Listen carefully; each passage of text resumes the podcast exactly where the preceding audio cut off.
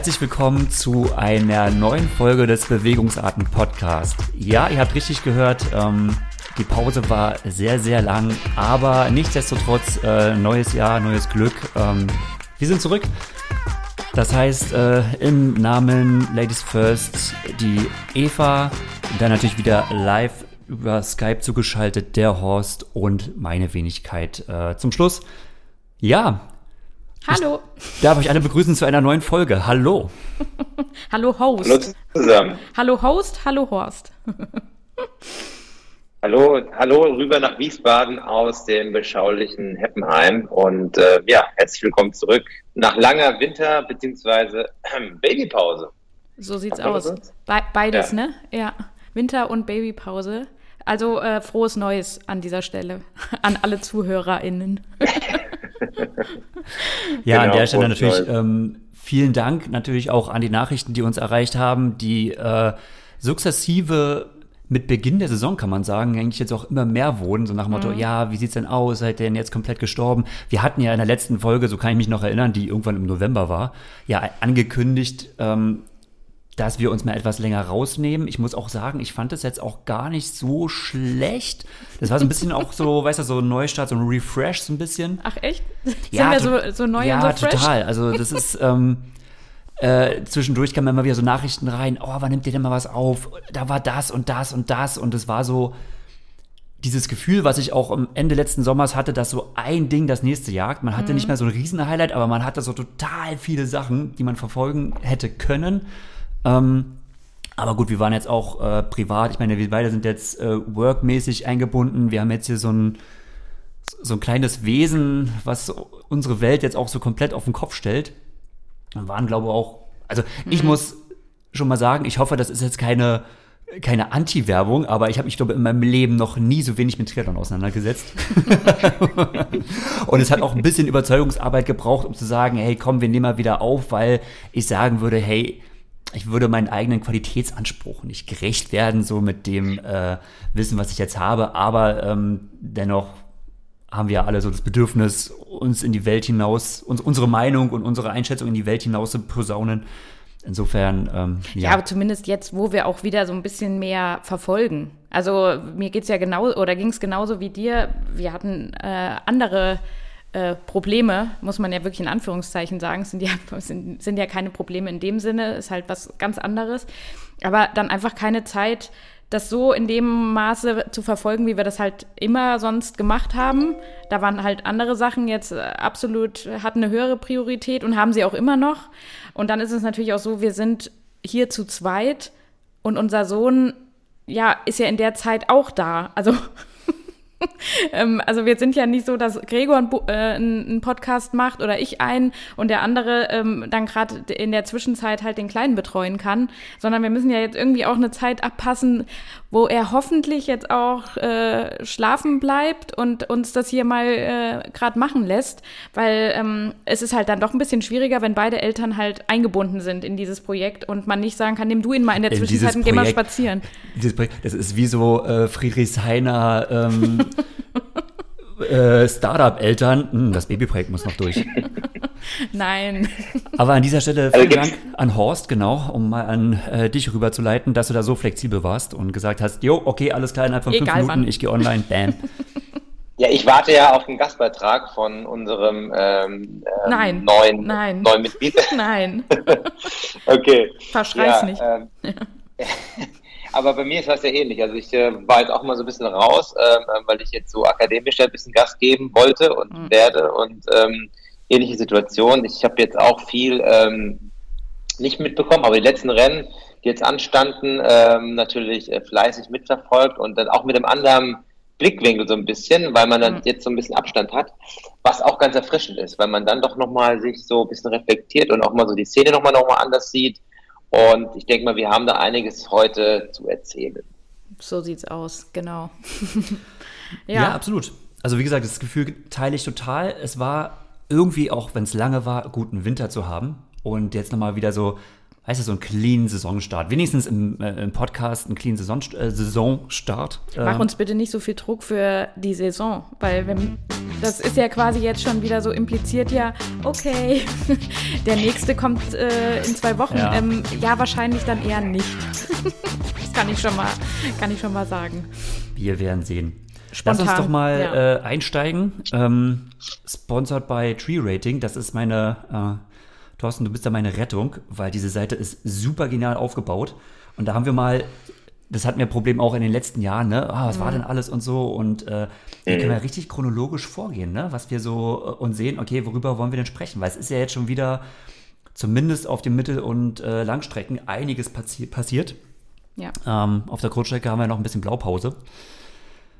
Und ich würde sagen, fangen wir mit dem März oder steigen wir einfach mit dem März ein. Ne? Was im Dezember passiert ist, inter äh, interessiert uns nicht, aber der März, zumindest mit dem ersten Rennen in Dubai, ist doch eigentlich schon mal eine interessante Geschichte.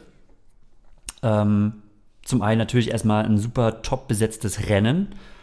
Aus, Und- aus äh, Sicht der Männer und Frauen. Männer und Frauen, richtig. Und ähm, interessante Sieger. Mit Laura sowieso, aber ähm, mit Martin van Riel, so der nächste aus der Kurzstrecken-Bubble, der äh, ja, wo man sich vielleicht auch etwas mehr erhofft hat, dass vielleicht ein, äh, ein Duell kommt, äh, Norweger gegen äh, Martin van Riel. Ähm, aber Martin hat sich da eindrucksvoll durchgesetzt und äh, wie wir auch schon so ein bisschen am Rande mitbekommen haben, wird seitdem auch äh, hoch gehandelt jetzt in diversen anderen ähm, Podcasts, die auch so Mittel- und Landstrecke verfolgen. Ja, also dieser, dieser Sieg hat ihn jetzt ähm, voll auch auf den äh, Radar, so ein bisschen der, der Langstreckler, in Anführungszeichen Langstreckler, was 73 ja immer noch nicht ist, aber gebracht.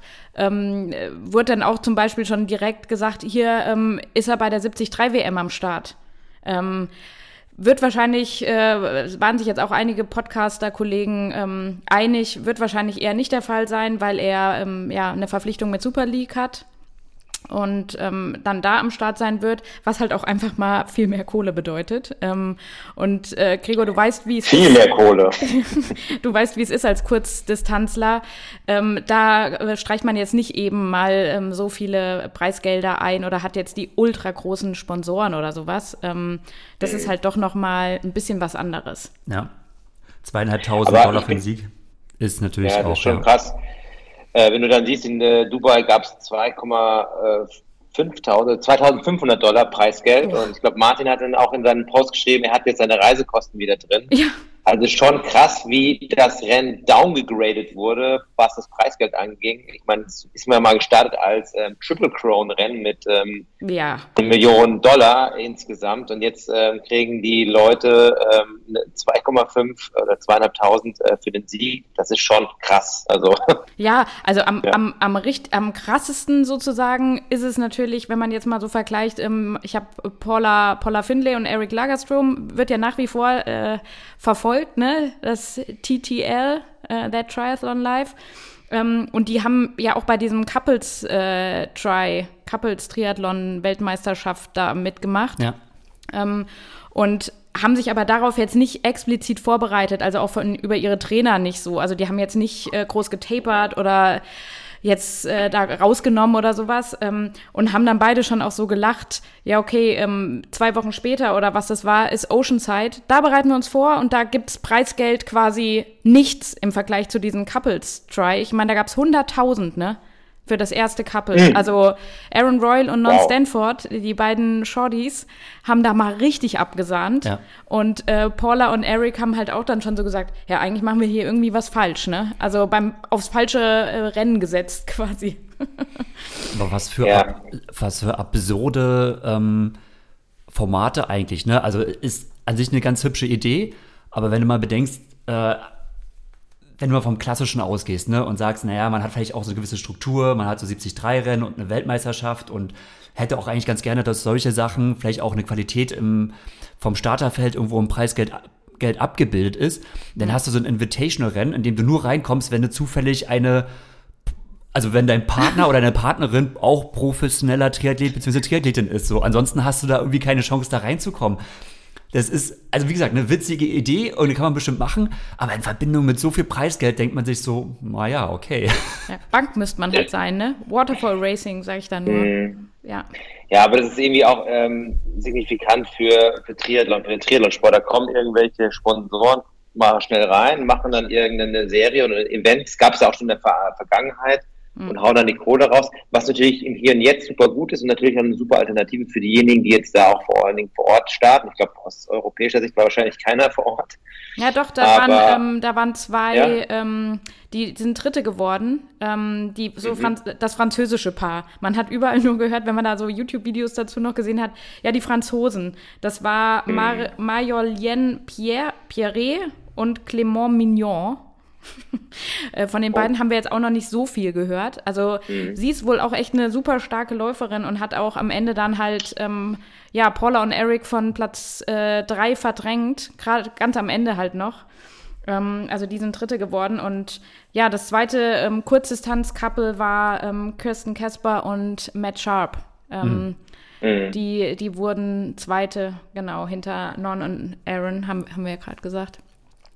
Aber mhm. krass. Äh, schon. Aber witzig, weil das sind eigentlich auch dann teilweise. Also es ist schon eine witzige Idee, weil Kirsten Casper, Matt Sharp wäre jetzt keine Kombination gewesen, wo ich gesagt hätte, oh ja, die sind ja. so richtig weit vorne Denen dabei. man das so zu, ne? Ähm, insofern mhm. schon witzig, aber es ist halt dann auch witzig, ähm, wie das Preisgeld rausgehauen wird und was es für was gibt. Ähm, klar, man muss dazu sagen, ich denke denk mal, so ein Sieg beim 73 in Dubai hat jetzt für die weitere Vermarktung dann vielleicht schon etwas mehr gebracht, mhm. als jetzt äh, dieses Couple-Rennen dort. Ja, aber wie du, wie Horst eben gesagt hat, wenn Martin ja. gerade mal seine Reisekosten drin hat, ja. ist halt dann schon so ein anderes Format ja. äh, auch echt äh, mal nice to have. Außer man hat mhm. halt keine Freundin. Nicht Triathlon macht ja könnte, aus daran, daran könnte er was ändern, aber er hängt ja quasi äh, als Junggeselle in seiner, in seiner Wohnung in äh, Girona ab. Und, ähm, Na, bei Girona gibt es doch jetzt einen Haufen Triathletinnen, die man vielleicht klar machen könnte. Müssen wir ihm mal. Wir aber er ist immer nur mit TikTok beschäftigt. Das ist ja, er hat ja quasi eine, eine WG be äh, gebildet mit den Aaron Royal, ähm, also halt den Sieger vom Couple-Rennen. Mhm der sich quasi dann auf Instagram immer darüber lustig gemacht hat, wie Martin noch so anderthalb Stunden nach dem, nach dem letzten Training äh, immer noch in Radklamotten verschwitzt auf der Couch sagt und einfach quasi ja, total digital Opfer äh, ja, immer noch. Er sollte eher mal in Tinder, in Tinder investieren, würde ich sagen. Seine Zeit. Aber man sieht, ja. wenn man jung ist, geht es anscheinend auch so. Da braucht man halt ja. irgendwie nicht so genau. auf Regeneration und alles so Wert legen, sondern ähm, man kann Aber, so aber nochmal den Hinweis, genau, aber nochmal den Hinweis für die Vermarktung. Ja. Ich habe mal so Martins oder Martins Instagram-Feed angeschaut und das ist schon krass, dass er für diesen Sieg da bei diesem Dubai-Rennen ähm, so viele, ich sag mal, Likes bekommen hat, wie jetzt, sag mal, für seinen, einer seiner größten Erfolge in der, ähm, auf der Kurzdistanz. So. Mhm. Das ist halt auch irgendwie derbe, wenn man so das sieht. Eigentlich irgendwie ungerechtfertigt, aber da sieht man immer noch so diese Bekanntheit von Ironman nach ja. wie vor und das machen ja. die sich halt zunutze. Ne? Das ist halt schon krass. Absolut. Aber klar, ja. der, demnächst muss er auf jeden Fall äh, beim Couple, Couple Race mitmachen und notfalls über Tinder schnell sich was organisieren. Aber dahingehend dahingehend gab es eine Diskussion und ähm, da wollte ich euch mal fragen, ja. ist ja alles schön und gut mit Couple äh, Races und ähnliches. Aber was ist denn mit gleichgeschlechtlichen äh, ähm, Konstellationen oder so? Das ist ja wieder da außen vorgenommen. Nee. Weil da gab es nämlich nicht irgendwo. Doch, natürlich, wenn du auf einmal zwei Männer hast, die ein Paar sind. Ach so, ich habe hab nur aus Frauenperspektive gedacht, ja, aber es gab halt keine zwölf Frauen die dran teilnehmen. Ja, aber die hätten theoretisch, wenn wir ja. jetzt mal sagen, rein physiologisch äh, schlechtere Karten ja. als ähm, ja, also, das ist schon, da wird. Cody Beals ist ja, ist ja, ist ja, ist ja, gut, sein Partner ist ja nicht äh, profitriert, aber rein theoretisch, wenn er jetzt auch Profi wäre oder so, dann wären die jetzt ausgeschlossen. Also das ist natürlich auch immer so ein bisschen die Frage. Gut, die Diskussion mm. führt dann wahrscheinlich, äh, aber, aber, es gab, es gab auf alle Fälle so ein paar äh, Hinweise diesbezüglich aus der amerikanischen äh, ah, Mediabubble. Aus der, aus der woken amerikanischen Szene, ja. Ja, genau. Also deswegen, also irgendwo, weil auf der einen Seite macht man irgendwie auf, ähm, mm. wir sind da relativ offen neue Formate, aber neu im Sinne von klassischen ähm, ja. Beziehungskonstellationen. Also, ähm, naja gut, äh, wie auch immer, wollten ja auf Dubai gehen und hatten jetzt hier das Rennen ja, ähm, und Dubai, also, Dubai auch noch dazu, ähm, äh, also an eins Martin van Riel, zwei ähm, Daniel Beckegaard, war ja, was ja jetzt auch nicht äh, eine große Überraschung oder so ist, und an drei Pierre Lecor, auch ein Kurzdistanzler, ähm, der uns natürlich äh, sehr geläufig ist und geläufig äh, trifft es auch, denn er hat auch die beste Laufzeit. Ähm, und das sind alles ja also viele stolpern auch über diese Namen und wer sind denn diese Leute und so, ne? Also da denkt man sich so, natürlich, den habe ich auch da ganz vorne auf dem Schirm gehabt, ähm, weil der natürlich super schwimmt, wie alle Kurzdistanzler, die auf die 73 umsteigen und ähm, richtig krass laufen kann. Und dann muss man halt immer mal sehen, wie die halt auf dem Rad so gefittet sind. Und mhm. jetzt äh, in Blumenfeld, der ja irgendwie einen Platten hatte und ja, aber der sagte ja auch, er hatte, der hatte einen richtigen Scheißtag, ne? Der ist, kommt an 10 halt rein. Aber da sieht man halt auch mal, ein Blumenfeld, der ja äh, zu gewisser Zeit ge gefühlt immer unschlagbar ist, wo, wo Blumenfeld jetzt ein antritt und vielleicht nicht noch Gustav Iden und Frodo an der Startlinie ist, da gewinnt ja Blumi alles, so ungefähr. Ne? Mhm. War ja der Wortlaut. Aber da sieht man mal, ey, da gibt es noch ein paar andere Contender hier, ähm, die da ein Wörtchen mitzureden haben. Also ich bin mir nicht so ganz sicher, ob der Christian das so ernst nimmt oder das Rennen zumindest, weil wenn ich, also ich muss da jetzt sagen. Mit seinem Setup. Ja, mit seinem Setup, da bin ich echt, äh, habe ich echt Schwierigkeiten. Ja. Ich meine, ich bin ja einige, äh, einige. Im, im, im selben äh, Boot, was, ja. was, die, was der Radhersteller hergeht. Aber das Fitting und die Konstellation von Radflasche hinterm Sattel und das Ganze, da wird, da mhm. wird ein, wenn Frodo noch nicht mal. Ähm, der lacht ja, darüber. Ja. ja, also das ist unglaublich. Das ist unglaublich, dass man so, so schlecht aerodynamisch, was das Equipment angeht, mhm da sich aufstellt. Ich meine, das sehen ja auch die Leute. Ich bin mir nicht sicher, ob das, ob das so eine Ad-Hoc ähm, hm. Sache war, aber normalerweise sind solche Dinge, die macht man ja schon mal vorab, also das, wie auch immer. Also das hat mich echt stark gewundert, dass der da so schlecht ähm, ähm irgendwie ähm, vom Setup da stand, was so diese ganzen Aero-Elemente angeht, das Rad und so, die Laufräder hm. und das ist alles gut, aber wie, wie auch immer, zusammen, ja. äh, da, da, äh, kleiner Hinweis, da kommt demnächst was ganz Heißes ähm, aus seiner Richtung, ähm, was äh, Rad angeht. Äh, weiß ich schon ein bisschen mehr, aber mhm. da hat nichts verraten. Also wird interessant, vielleicht war das auch einfach so eine Art, ähm, ja, keine Ahnung. Ja, aber so grundsätzlich habe ich das Gefühl, er ist in anderen Belangen akribisch und nicht, mhm. ähm, was das Technische oder so angeht. Also ich habe so das Gefühl, dass er da nicht. Es gibt ja andere ähm, Triathleten, die, die da selbst auch rumbauen und schrauben und machen. Mhm. Irgendwo äh, so, so die Feinheit dafür und, und das, die, die Lust, irgendwie auch was da in, in die Richtung zu machen, glaube ich, fehlt ihm. Der, der ist halt eher dann, der knallt irgendwie ein paar 200er oder was weiß ich, dann hey. lieber als generell die hey, Norweger. Aber, ne? aber weißt du, was, da, da, wird dann schon zum Frühstück wird dann 20 Laktattests gemacht äh, und äh, Harnstoffanalyse und was auch immer und dann wird dann noch nicht mal die, kann man noch nicht mal den Flaschenhalter richtig anbringen oder was. Also das kann mir doch keiner erklären. Ja gut, aber und dann andere, die aber sehr viel da investieren, die haben die dollsten Flaschenhalter und Flaschen und verlieren dann ihre Verpflegung, ist halt auch wieder so eine Sache, ne? Mhm. Also ja, da kannst du auch äh, super akribisch sein und das beste Material haben, aber dann auch nicht äh, klarkommen im Rennen.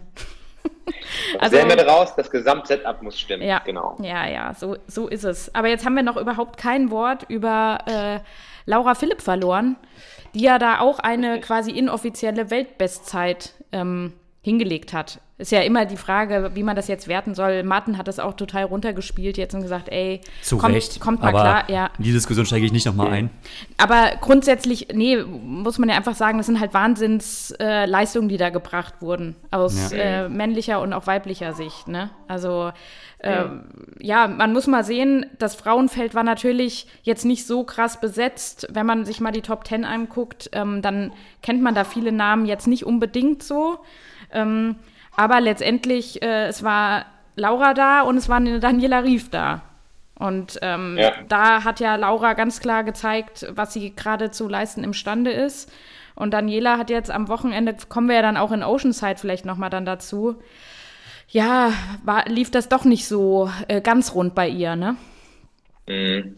Ja, das, also die, die Performance von Laura war schon outstanding, weil wenn man sieht, wie ja. sie da auch im Schwimmen jetzt sich aufgestellt hat, da wurde wirklich viel viel gemacht jetzt im Winter bei ja. ihr. Also die ist jetzt dahingehend schon konkurrenzfähig, also in dem Feld. Ja. ähm, war sie auf jeden Fall mit dabei und äh, über den Rest brauchen wir gar nicht reden. Das war wirklich jenseits äh, Ja. wirklich von gut bis richtig starkes äh, Rennen, ganz in allen Disziplinen. Mhm. Deswegen, ähm, ja, toller Saisoneinstand nach äh, wirklich harter Vorbereitungszeit, so was man so mitbekommen hat mit Berganläufen in Mallorca, Berganläufen Ja. in St. Moritz, Berganläufen in Heidelberg. Äh, Berganläufe. also, genau, also, nee, wirklich tolle Leistung und ähm, ja, Wobei da auch noch mehr, da wird noch mehr kommen müssen, wie ich auch äh, mitgekriegt habe. So zwischen den Zeilen wurde auch gesagt, okay, also sie hat da eine Hammerleistung gebracht und ähm, ist in Dubai eine 1,19 aber gelaufen. Ähm, das geht natürlich noch schneller. Also was ist Anna auf dem Kurs gelaufen? Noch mal zwei, drei Minuten schneller. Oh, das weiß ich gar nicht. Ähm, ja, ja, ich weiß jetzt auch nicht genau die Zeit, aber grundsätzlich äh, geht da schon noch was. Also wenn man das dann wieder in Relation setzt mit, äh, gut, ist natürlich auch die Frage, wie war vor ein, zwei Jahren, äh, wie, wie waren die Umstände dort auch, wettertechnisch und, und, und. Aber grundsätzlich ähm, geht es natürlich von der Laufzeit her noch schneller, aber Laura hat ja eigentlich auch ähm, im Vorfeld so gesagt, sie wollte ja das Rennen noch gar nicht machen, ne? weil sie sich noch gar nicht unbedingt so bereit gefühlt hat und ihr Trainer hat dann gesagt, okay, komm, lass mal eine Standortbestimmung machen. Und für eine Standortbestimmung im Hinblick auch auf die Vorbereitung zu St. George, ne? alle bereiten sich ja auf, auf die frühe WM dieses Jahr vor, auf das frühe Hawaii in St. George, äh, ist das natürlich Weltklasse, ja. Mhm. Absolut. Ja, wird auf jeden Fall spannend. Ich bin auch mal gespannt auf Daniela Rüff, aber wie gesagt, wir kommen ja nochmal auf ähm, ja, ihre nächsten Rennen. Ja. Es sieht nicht mehr nach so einer, nach einer dominanten äh, Daniela aus, aber wer weiß, was noch kommt. Mhm. Ähm, mit Trainerwechsel bei ihr auch. Ähm, ist natürlich immer schwierig, wenn man solche Veränderungen hat. Ja. Und man weiß ja auch nicht, was so im Leben noch so passiert. Es ist ja, gibt ja noch andere Dinge, die vielleicht ähm, Genau. ja, Schwerpunkte hatten. Ja. Genau. Dann kommen wir quasi Ähm, zu Miami, gut, oder? War ein gutes Stichwort, ja. Mhm. Genau. Da hatte- Miami war am 11. März. Genau, da gab es wieder eine Kurzdistanzpremiere von einer Frau, von Ashley Gentle, beziehungsweise keine Premiere. Ich glaube, es war jetzt ihr dritter, ähm, ihr dritter, äh, ihre dritte Mitteldistanz. Aber für sie hat, sie hat ja selbst so gesagt, das ist jetzt so der Beginn ihrer neuen äh, Karriere quasi, weil sie ja, Ja. keine Kurzdistanz jetzt Mhm. mehr auf ITU-Ebene macht, aber jetzt halt weiter umgestiegen ist und da ähm, komm, ist sie direkt in Miami mit einem Sieg rausgegangen vor Pamela Oliveira. Ich meine, das ist ja auch eine alte Kollegin, die ist ja jetzt schon ein bisschen länger auf den längeren Distanzen unterwegs und genau, der Maya Stage Nielsen an drei. Mhm. Ähm, Ja, was lässt sich da noch zu den Frauen sagen? Gar nicht viel, außer dass halt Ashley Gentle gewo in gewohnter Manier super gut gelaufen ist. Ja. Gut, das kennst du ja, sie ist ja auch von der Kurzstrecke her gewohnt. Man muss ja sagen, ähm, gut, gar nicht, gar nicht irgendwie äh, Judging-mäßig gemeint. Ich hatte das gleiche Problem, aber also sie hat ja wirklich das Problem, dass nach dem Schwimmen, ähm, ich sag jetzt mal, das Rennen meistens gelaufen ist. Weil halt dann teilweise auch nicht unbedingt war, dass sie nicht mal nur, ich sag jetzt mal so die letzten Füße des Feldes erwischt hat, sondern halt teilweise wirklich dann alleine hinterhergeschwommen ist und ähm, ja, und das war, das ist dann immer schade zu sehen, weil das wie so, das ist immer wie so weggeschmissenes Talent auf den anderen beiden Disziplinen. Einfach und äh, ja, da konnte sie direkt mal in Miami zeigen, dass äh, das Talent ja trotzdem da ist und äh, im Verhältnis ist ja ihre Schwimmleistung ja dann da trotzdem gut. Muss man ja, dazu sagen. auf jeden Fall. Aber das ist ja das Schöne bei Tree Rating auch hier wieder mit den ganzen Preisgeldern. Äh, Da gab es für den Sieger 7.500, ähm, also einfach mal äh, Faktor äh, was, 4, 5, also das ist schon mal krass, ähm, was da so geht. Ähm, beziehungsweise meine Mathematik ist auch, äh, war auch schon mal besser, aber auf jeden Fall deutlich mehr, wie, wie jetzt in, in Dubai. Ähm, was natürlich auffallend ist, ist natürlich jetzt auch hier wieder zu sehen, ähm, klar, wir haben immer noch gewisse Reiserestriktionen unter Umständen für gewisse Athleten aus, aus diversen Ländern. Die Felder sind jetzt da in, in Amerika jetzt nicht so europäisch besetzt, wie vielleicht ähm, es vielleicht gewohnt ist, auf jeden Fall. Ja, und man muss auch sagen, es waren ja wirklich auch super harte Bedingungen, ne? Also äh, zum Ja. Beispiel die Emma Pellen Brown oder sowas äh, hatte ein DNF, äh, weil es halt einfach viel zu, viel zu hart war, ne? letztendlich. Ja, also, also es war halt super heiß, genau. Ja. Also das musste wirklich äh, während dem Rennen wirklich nochmal hochgegangen sein. Und äh, Miami ist auch sehr luftfeucht. Ja, Das heißt, Boah, die Leute, die Athleten und Athletinnen waren wirklich da am, am Schwitzen und am ja, Kämpfen. Das war schon nicht so ohne. Also wer Miami ist ja so, so auch so bekannt. Ich habe ja auch mal so zwei Rennen gemacht dort. Ähm, schon schwierig. ja, es ist, es ist richtig, richtig hart, ne? Ja, Ich glaube, jetzt müssen wir gerade halt mal wieder kurz unterbrechen. So, wo, war- wo waren wir stehen geblieben? Scheiße, Miami, die Bedingungen, ne? Genau, harte Bedingungen in Miami, viel Hitze, viel hohe Luftfeuchtigkeit und war natürlich für die Athleten schwer zu handeln, für, vor allem für diejenigen, die nicht vor Ort irgendwie trainiert haben oder irgendwie aus Ja. Gefilden kamen, die vielleicht nicht solche Bedingungen Boah, ja. ähm, hatten. Ja, also schon krass. Aber äh, auf jeden Fall ein interessantes Rennen, auch aus der Sicht der Männer. ja. Ich meine, dein Lieblingsathlet, ähm, Mr. Yo-Yo-Yo, hat das Ding gerockt ähm, und das auch wieder mal mit einem Schwimmrückstand und Ja. äh, dann doch relativ souverän schlussendlich. Ja, und auch krass, also er hat ja schon echt, also wieder zwei Minuten Schwimmrückstand, ne?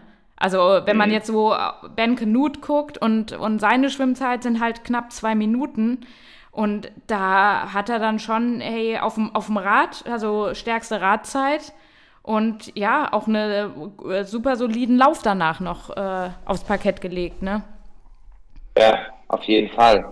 Interessant ist vor allen Dingen, dass er mit der Strategie eigentlich gut fährt, nach wie vor, ne? dass er da Ja. irgendwie dann durchs Feld flügt.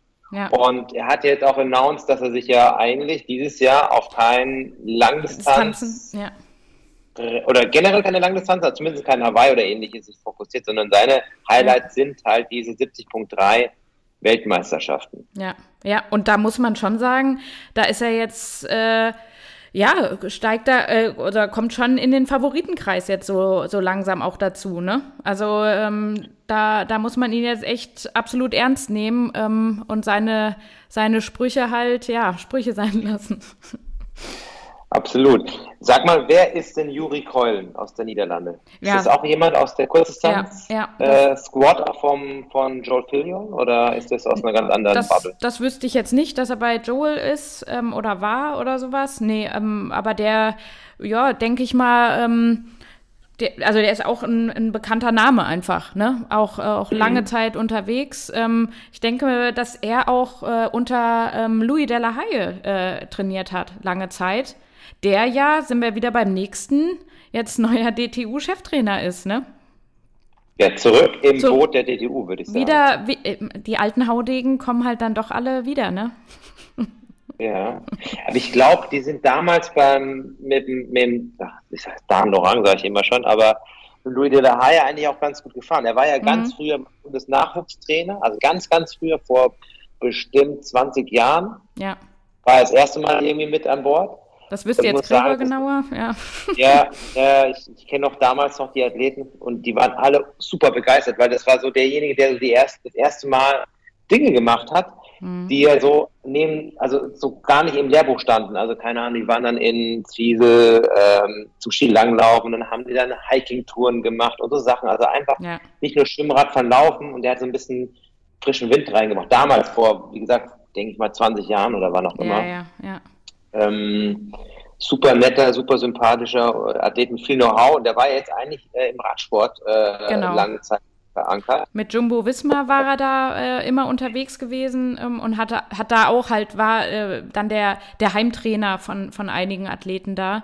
Ähm, aber nach wie vor, also äh, Rachel Klammer hat ja lange Zeit auch oder arbeitet ja immer noch mit ihm zusammen und dann auch Richard Murray und ja, der hat sich äh, schon auch um das äh, niederländische Nationalteam, ja, hat er, hat er schon viel Know-how, bringt er da halt nach wie vor jetzt auch mit und mal gucken, wie er das dann jetzt auf die Deutschen wieder ummünzt, ne?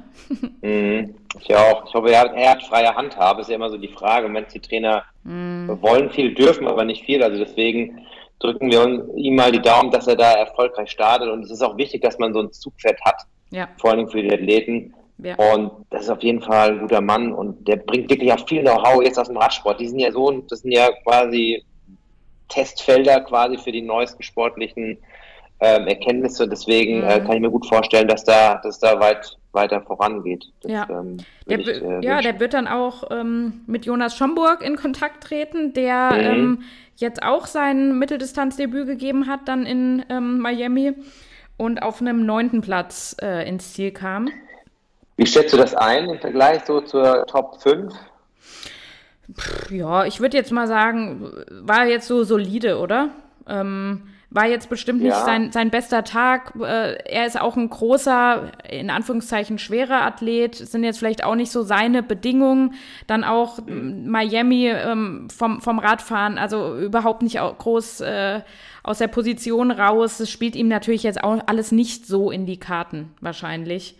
Ähm, und dafür ja, war es doch ein gutes Rennen. Mhm. Ja, mich wundert so ein bisschen, weil er ist ja bekannt für seine Radstärke und da mhm. war er wirklich eigentlich, also laut den, den Zahlen her, eigentlich unter seinen Möglichkeiten unter Umständen. Ja, aber da also, ist auch so die Sache, ich glaube, der ist einfach ja. auch noch nicht so auf dem TT jetzt angekommen. Also wie auch, ne? Ja. Also das ist, ja. und gerade wenn du, wenn du ein Zeitverrat hast, heißt es halt noch lang nicht, dass du dann da auch die gleiche Power so drauf bringst, wie auf einem, mhm. ja, wie auf einem normalen äh, Rat. Ähm, ja, da, ja. da müsste, glaube ich, auch noch viel mehr Arbeit reingesteckt werden. Und das ist ja jetzt nicht sein, äh, sein Wichtigstes. Ne? Also äh, da, da ist, macht man mal einen Ausflug ähm, und guckt sich das auch mal an und sammelt Erfahrungen. Aber ich würde das jetzt auch nicht ähm, so, äh, mhm. ja, äh, einen größeren Fokus hat er jetzt da bestimmt auch nicht drauf gelegt, ja. Mhm.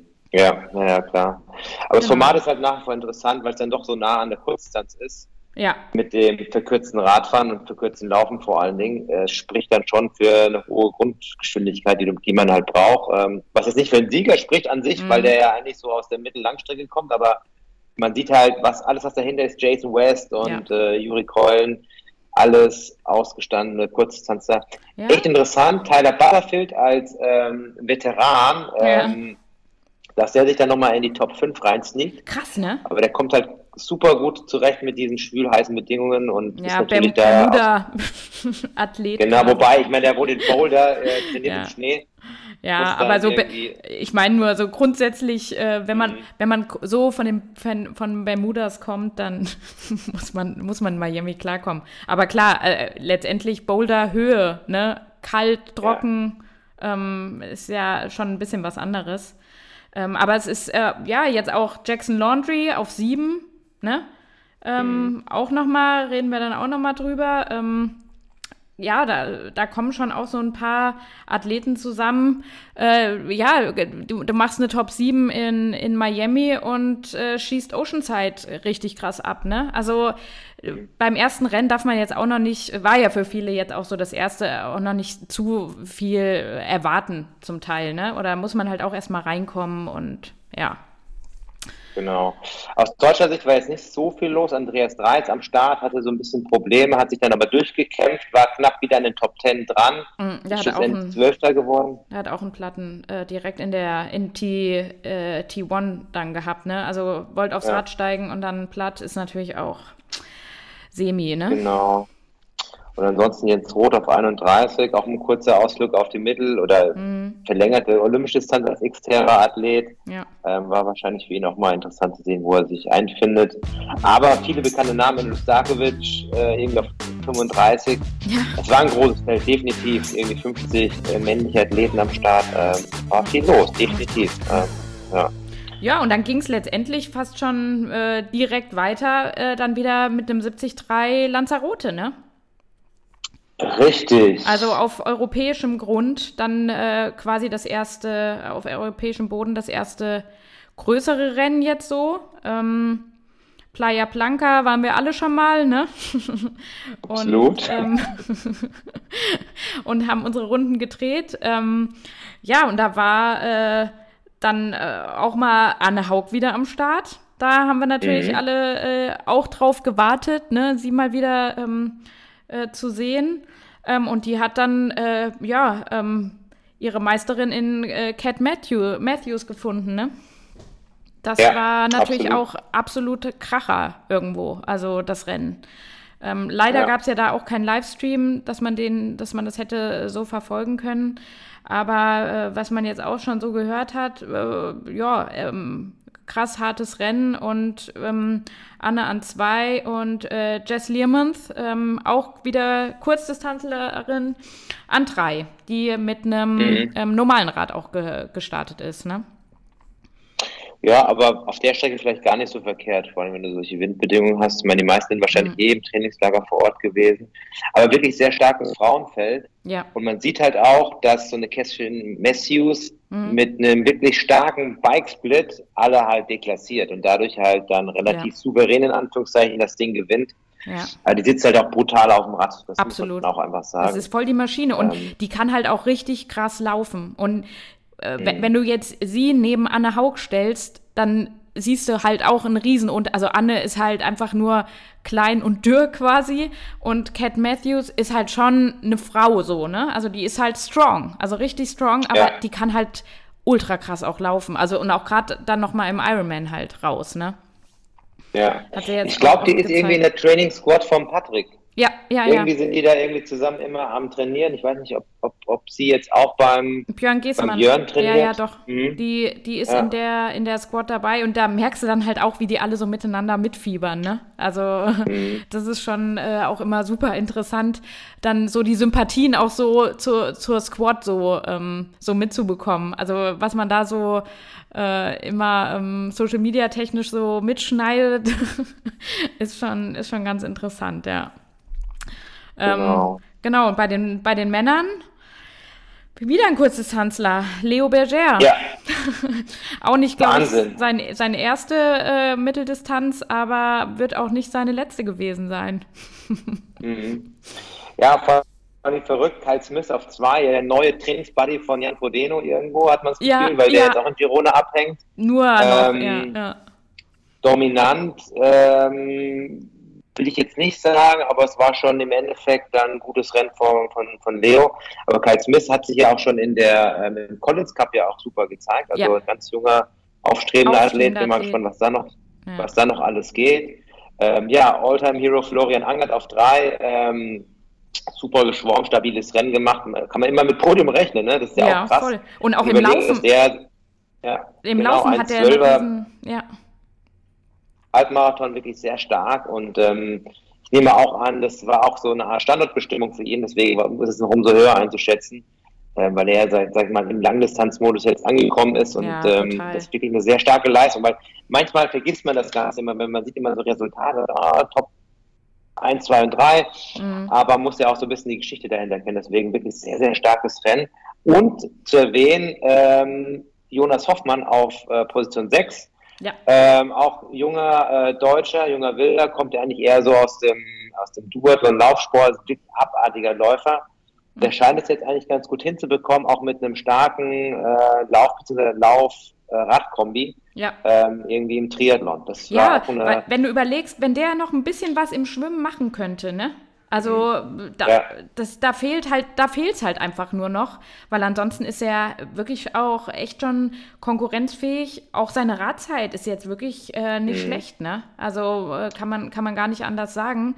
Ähm, aber den kennen wir halt auch schon über Jahre und der hat halt auch Gregor schon echt gut geohrfeigt, ey. Alter Schwede. Ich weiß noch, äh, Duathlon, äh, Deutsche Meisterschaft in Alsdorf. Ähm, wo Gregor eigentlich auch nur an Start gegangen ist, weil ich gesagt habe, ach komm, lass doch da mal hinfahren, ist nicht so weit und mach doch da mal mit. Mhm. da weiß ich noch, äh, da war Jonas Hoffmann äh, richtig on fire und hat da wirklich auch schon im ersten Lauf einen richtigen Splitter aufs Parkett gelegt und da hatte auch, glaube ich, Gregor nie mehr Bock auf Duathlon. Zum mhm. Glück muss er jetzt gerade den Kleinen ähm, kurz beruhigen. Kann, kann, jetzt hier nicht dazu was sagen. Aber ähm, also da, da ist halt Jonas Hoffmann, das ist ja auch schon Jahre her. Also der kommt jetzt auch nicht von irgendwo. Ne? Also der trainiert mhm. über Jahre sehr gut und jetzt erntet er seine äh, die, die Früchte für die harte Arbeit. Das kann man vielleicht auch ja. sagen.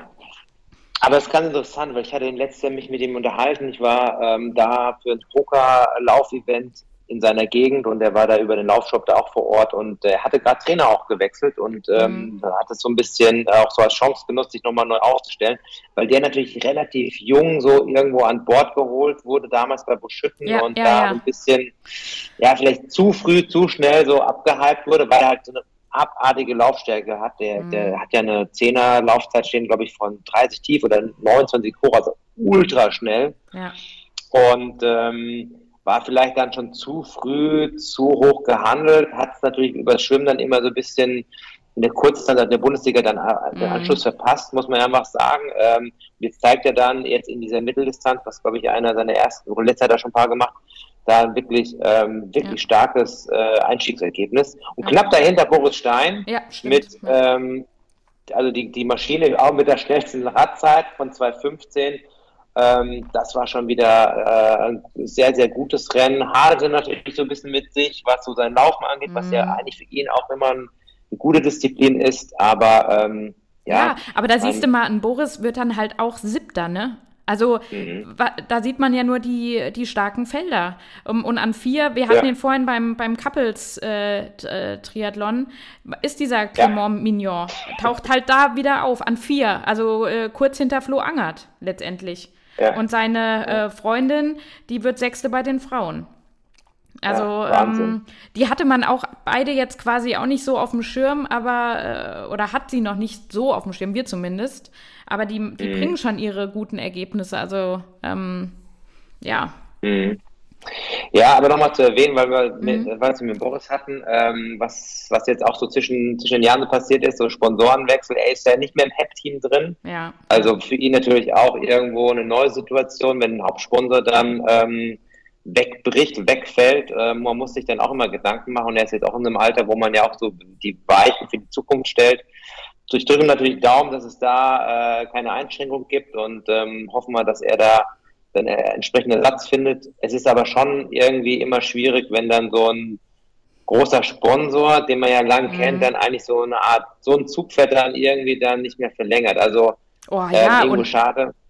Also ich sehe das ja ein bisschen kritisch, sagen wir es mal so. Und ja. ich will damit sagen, da wird nichts verschenkt. Überhaupt ja. nicht. Das ja, weil das wird ja immer so ein bisschen blauäugig von außen betrachtet, dass man sagt, ja, das ist ein cooles Team und äh, die haben ja ihren Slogan mit ähm, Plan B, Plan C ja, und ja, wie auch immer. Aber Plan B gibt es nicht für jeden Athleten und das finde ich dann auch immer hart, wenn man die Loyalität der letzten Jahre anschaut und, und gute Repräsentationszwecke, äh, was so ein Boris ja immer hatte. Deswegen, ähm, aber gut, ähm, ja. wird seine Gründe haben. Wir kennen jetzt die äh, Hintergrundstories nicht, deswegen. Ähm, aber grund so grundsätzlich ähm, kann man ja auch sagen, Boris ist ja eher auch ein ruhigerer ähm, Sportler, ne? Also der, mhm. äh, der hat jetzt keinen krassen YouTube-Channel und bringt dauernd irgendwelche neuen Insta-Reels raus oder macht da sonst was. Also der fokussiert sich halt wirklich komplett auf den Sport und parallel natürlich auch auf seine Familie. Also er ist ja jetzt seit kurzem mhm. auch zweifacher Vater.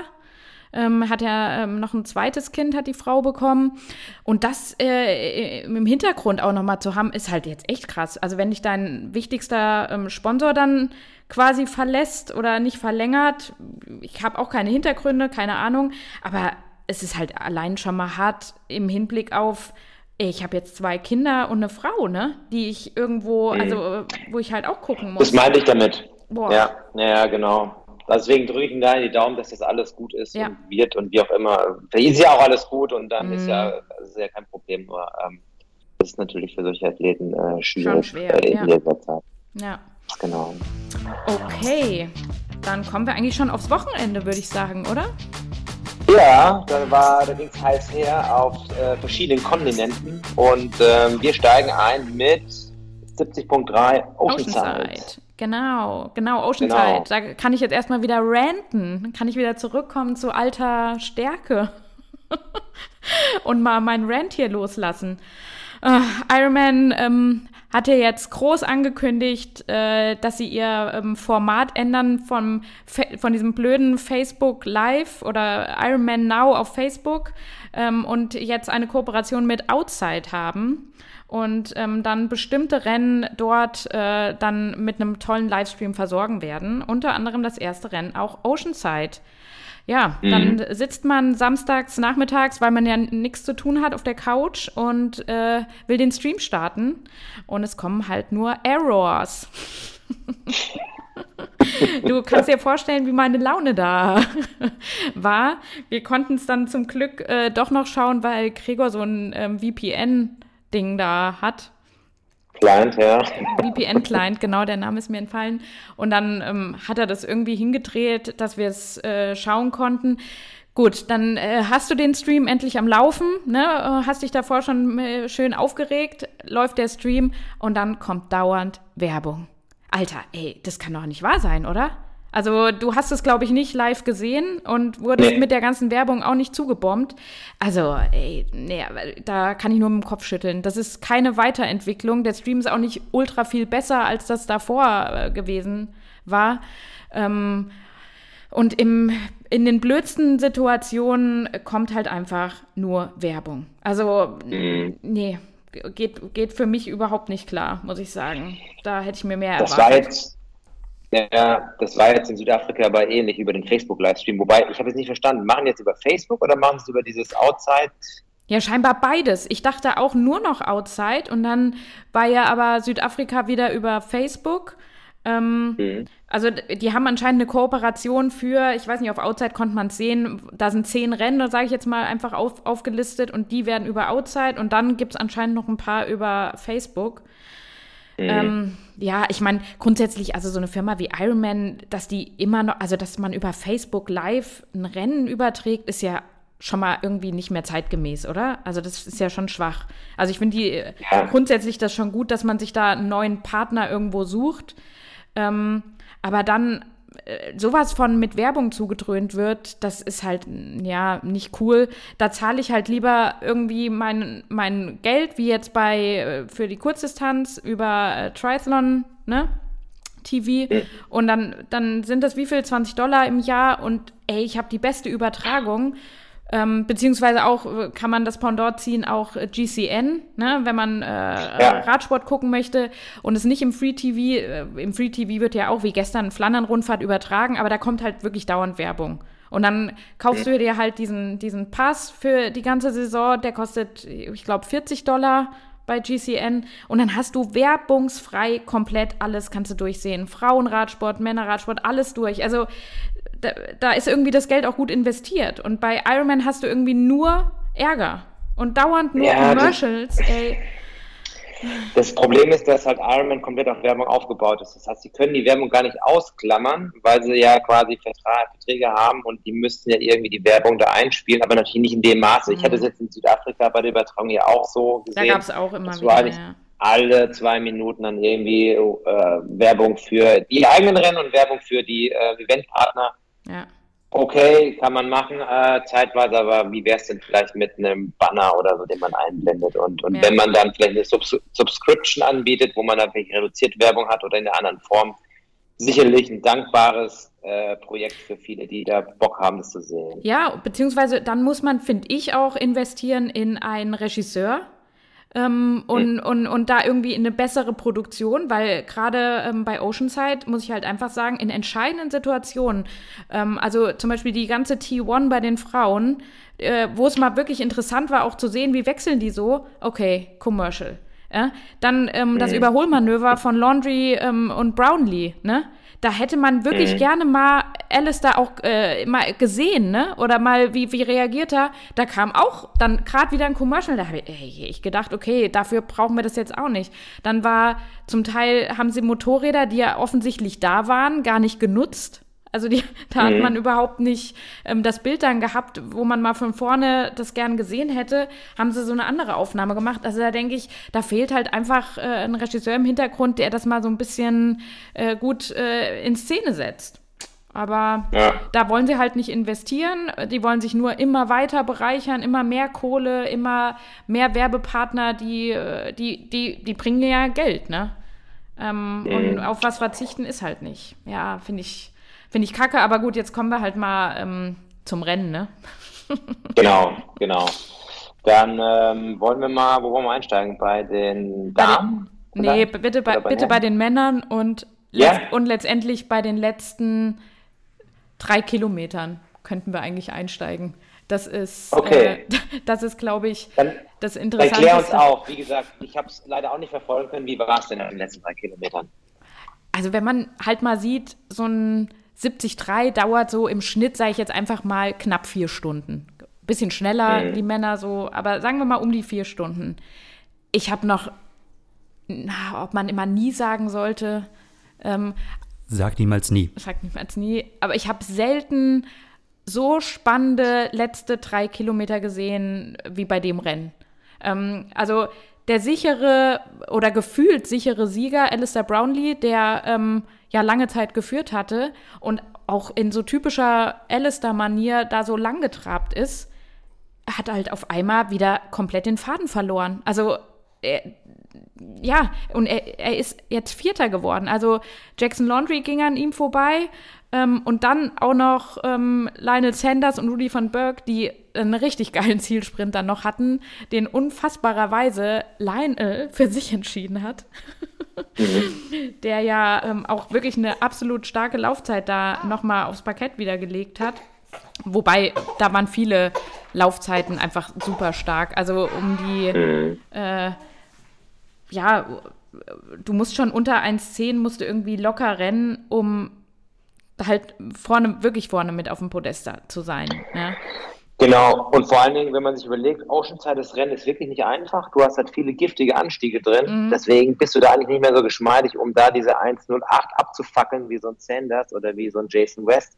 Ja. Und auch die anderen. Deswegen, das sind schon abartig gute Zeiten mit den Bedingungen. Das ist kein Rollerrennen oder ähnliches. Ja, ja. Und ähm, ja, man muss halt auch wieder sehen, Leine kam natürlich auch von weiter hinten. Also äh, mhm. vom Schwimmen war jetzt, ja, so viel, so viel verliert er jetzt auch nicht mehr. Aber äh, auch selbst eineinhalb Minuten musste halt irgendwie auf dem Rad mal wieder, wieder zufahren und dann letztendlich auch mit einem Lauf äh, bei so einem starken Feld. Pff, aber guck dir es an. Also Alistair Brownlee läuft eine 1,11 und geht halt letztendlich geht halt richtig ein. Ne?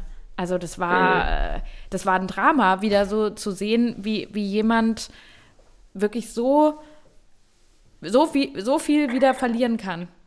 War das ein Energieproblem oder war das ein muskuläres Problem? Sei der am, war der am Humpeln oder war das einfach nee, ein dizzy und hum, Humpel nicht. Äh, ich glaube, der ist jetzt einfach auf Sub 7 aus und, so. und kann, kann nicht mehr ähm, drei Stunden Pan 40 Renndauer mhm. haben. Aber es kann schon auch energetisch gewesen sein. Ich finde es halt lustig. Ähm, waren die Pistazien? Genau, waren die Pistazien. Ich, äh, es ist natürlich irgendwo gemein, aber es war halt ein Post von Elster, ich glaube so einen Tag oder zwei Tage vorm Rennen, wo er gesagt hat, so ja, mhm. hat an vielen Sachen gearbeitet und so, aber letztendlich war es ein Werbepost, sage ich mal, ne? Und er hat gesagt, ja, er hat an vielen Sachen gearbeitet und äh, vor allem auch an seiner Nutrition und hier und da und ähm, ihm helfen total die Pistazien von bla bla bla, um halt sein Protein und so weiter äh, zu decken.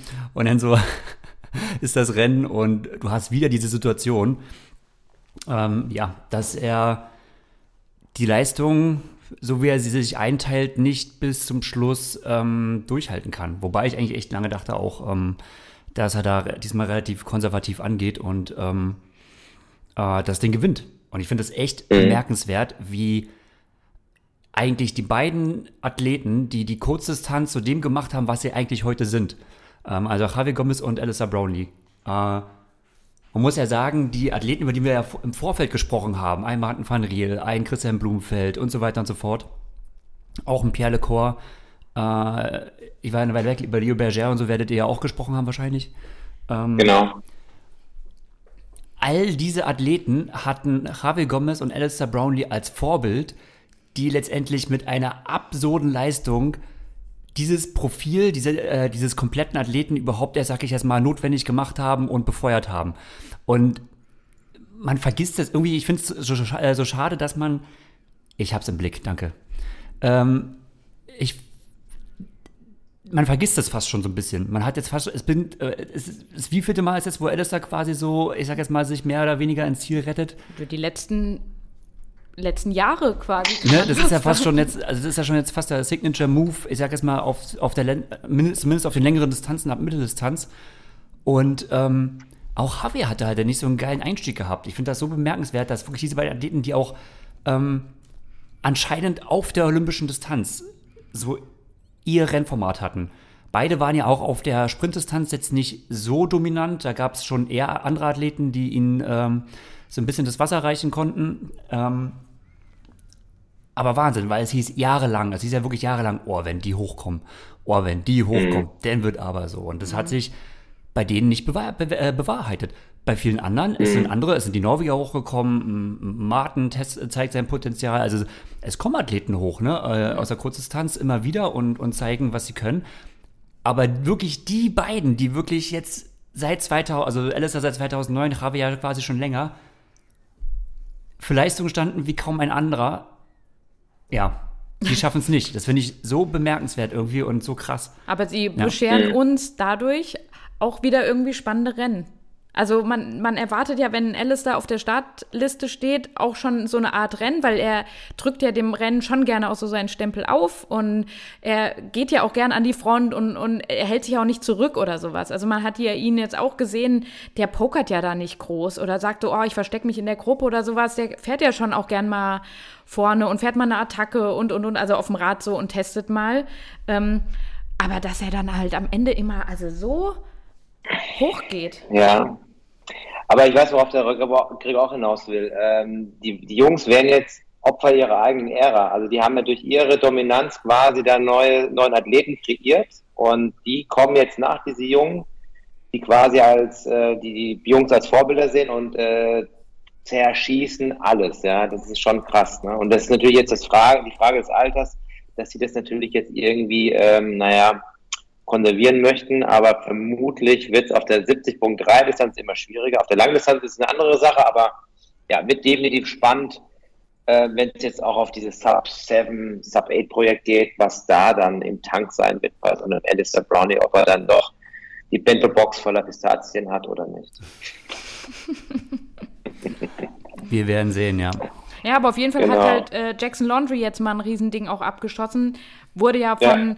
von äh, Lionel Sanders, auch Kanadier, ja auch immer schon so vorhergesagt, ne? Also, dass er, dass er ja wirklich unbestreitbar stark ist und so, das wissen wir ja jetzt auch schon länger und so, ne?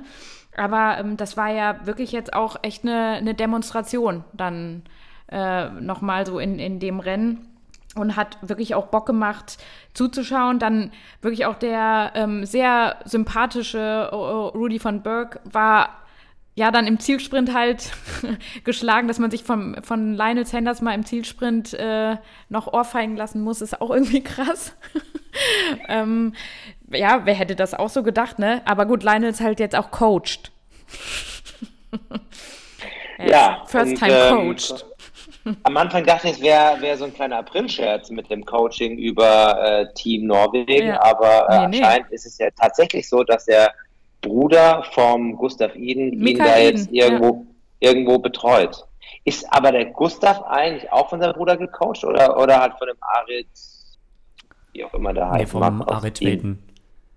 Also der, wie, was Michael, Michael Iden. Michael Iden, der ist ja auch selbst eigentlich ein ziemlich passabler ähm, Age-Group-Triathlet, muss man ja sagen. Also mhm, ja. auch äh, bringt er auch gute Zeiten zustande und ist oft dabei in den Trainingslagern und so ein bisschen, so habe ich es jetzt vom Außen erlebt. Ne? Das ist auch eine Außenperspektive, so ein bisschen so die, die helfende rechte Hand. Ähm, natürlich vor allem fotografisch, aber auch halt so ja, mit allem, was du mit allem, was drumherum anfängt. Aber rein in der Trainingswissenschaft war, war er jetzt eigentlich nicht involviert und auch nicht der Trainer. Das ist Arit Felten mhm. und sein, sein, äh, sein Trainerstab. Und sicherlich wird er mit der, teilweise auf der Bahn mit rumspringen und wird auch mal naja, mit dem Laktatmessgerät Er macht jetzt aber schon mehr. Ich glaube, er, der war, hat sich auch gerade, was Gustav angeht, früher noch mehr zurückgehalten oder war mehr im Hintergrund und ist auch jetzt seit diesem Jahr ähm, mehr im Fokus. Äh, ich weiß nicht, ob er jetzt der nur der, also ob Michael Iden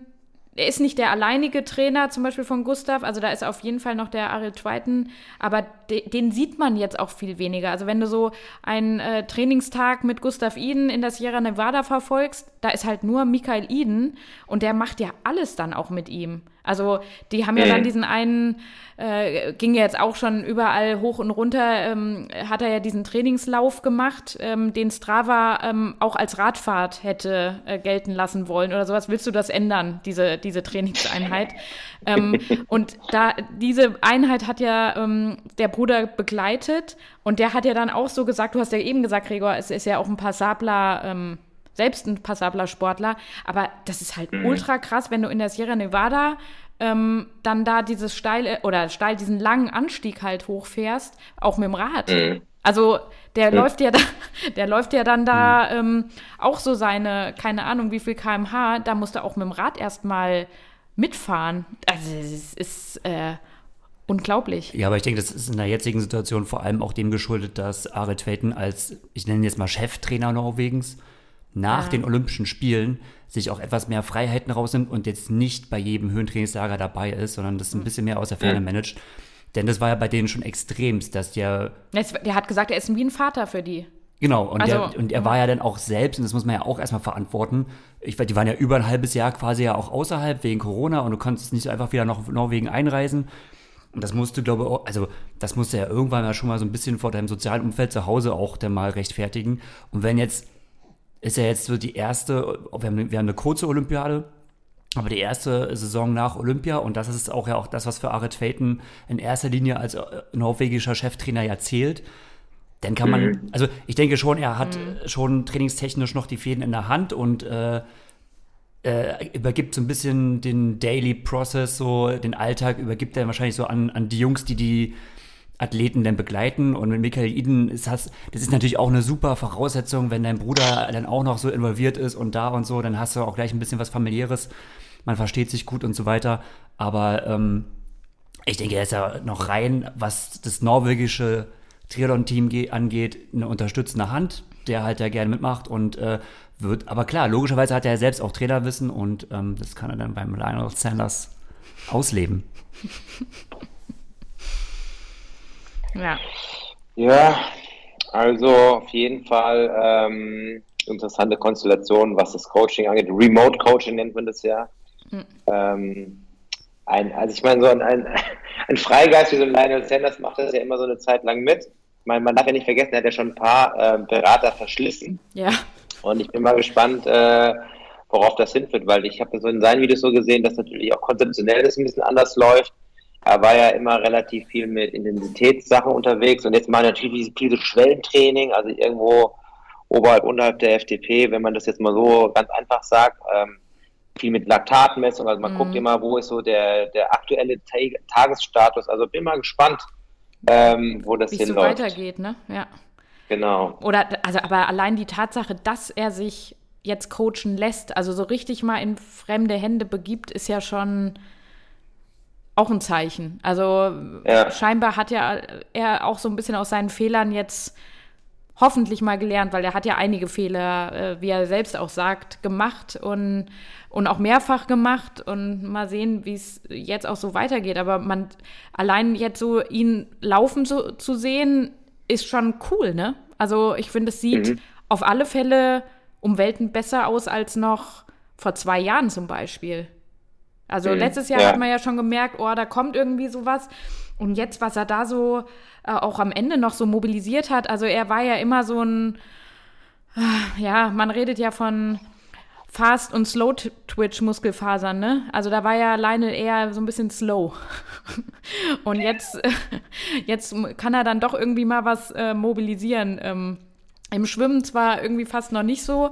Das eine äh, YouTube-Video von, von seiner Race Week zu Oceanside war ganz lustig. Er interviewt jetzt oder lässt interviewen auch so einige andere Triathletinnen, was, was ich super cool finde. Also da war ja auch, glaube ich, in Episode 1 oder 2 war ja auch so Ashley Gentle und Heather Jackson ähm, und da waren sie gerade im Pool und sind geschwommen und dann hat man halt erst so die beiden Frauen gesehen, die haben so ein paar äh, Dinge gemacht und dann hat man so den, ich sag jetzt mal so, äh, ja, den Kadaver Lionel gesehen. Der hat sich echt so durchs Wasser gezogen. So hast du so gedacht, okay, das sieht jetzt nicht so krass dynamisch aus.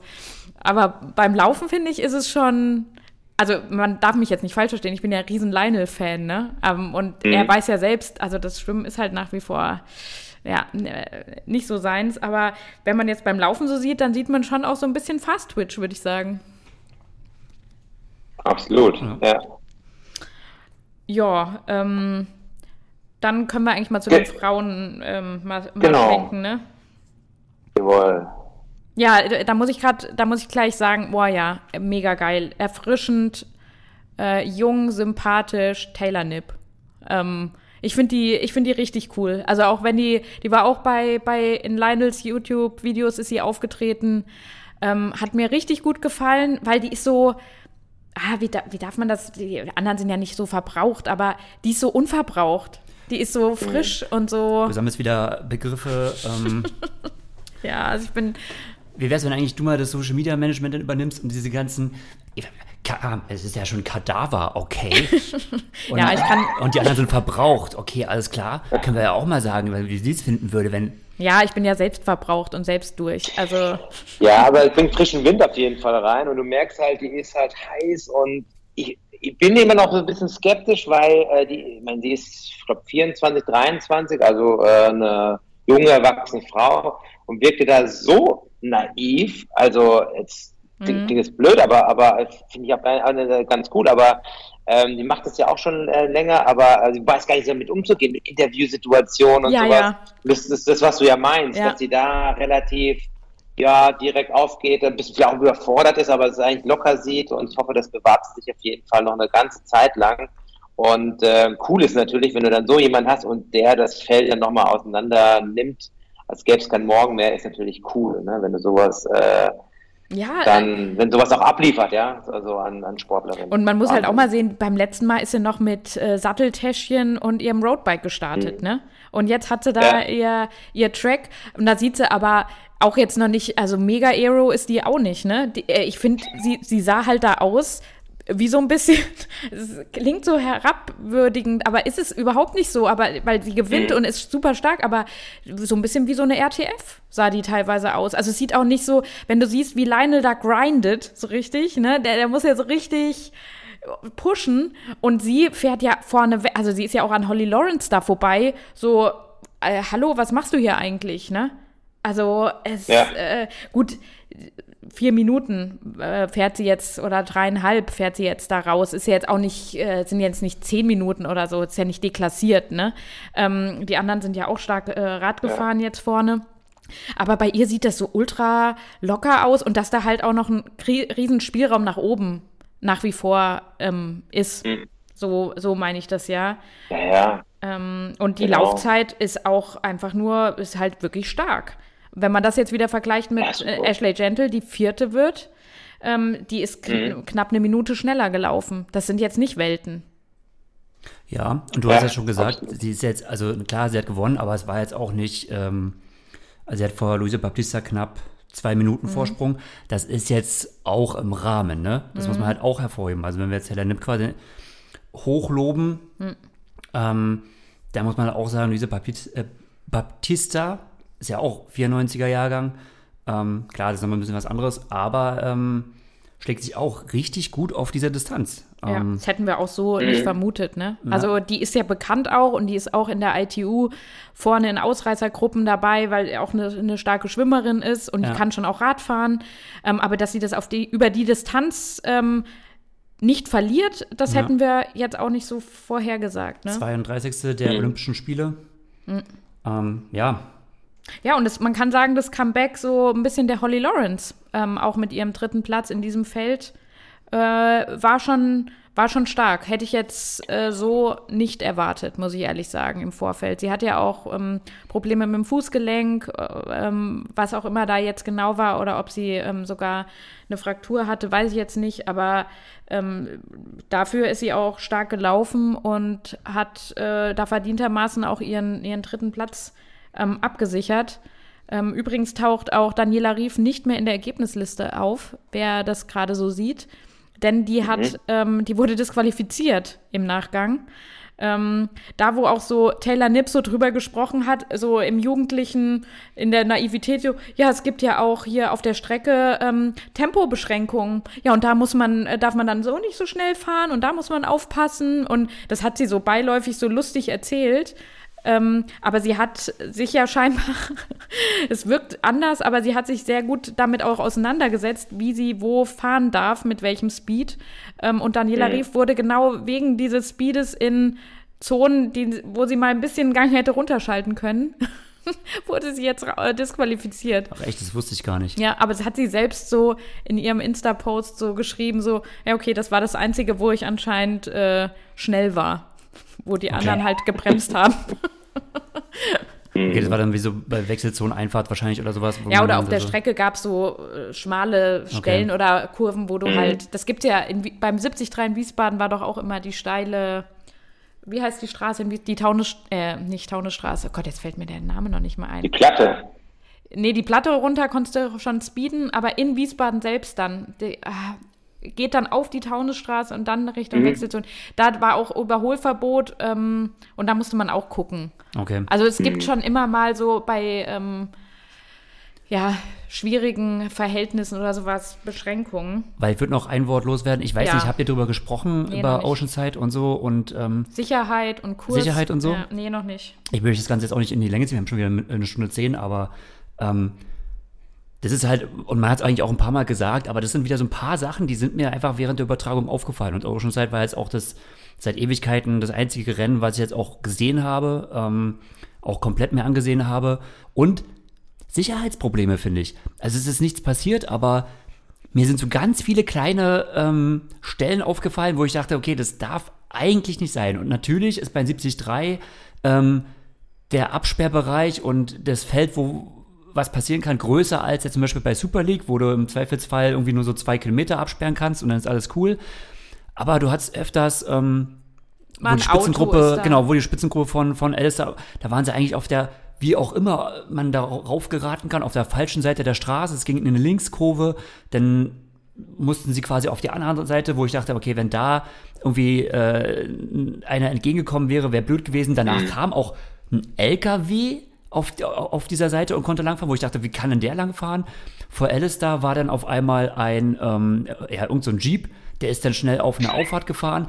Alles nichts passiert, ne? Und kleine, so ganz kleine ja, Sachen, die, die Kameraleute, wie die Der Kameramann, der, der, der nach der Wechselzone zum Laufen erstmal, um Bilder zu bekommen, neben den Typen hergelaufen ist und dann quasi so ein Radfahrer fast. Ja, also, also es waren alles Situationen, da hätte schon wieder wie Vincent Louis gestürzt ist äh, ja. bei seinem Debüt, das hätte jetzt auch wieder passieren können. Also, mhm. das muss man echt sagen. Und irgendwie, das wirkt echt ein bisschen billig so.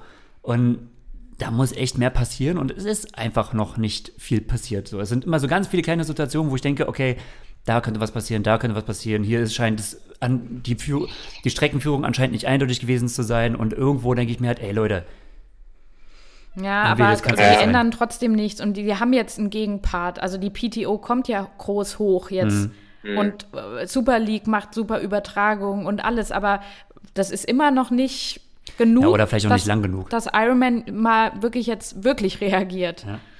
Mhm. Aber gut, wir werden es weiter verfolgen, wie es wie es sich entwickelt, ne? Und leider Gottes, man ist ja dann auch irgendwo Opfer. Man man, man, man schaut den Stream ja dann, also man ärgert sich zehn Minuten davor halt rum und dann schaut man es und ja. Aber ansprechen kann man es ja trotzdem. Ja, ja sicher. Ich habe mhm. ja schon eben, als du kurz weg warst, äh, schon genug mhm. gerantet mhm. wieder, ja.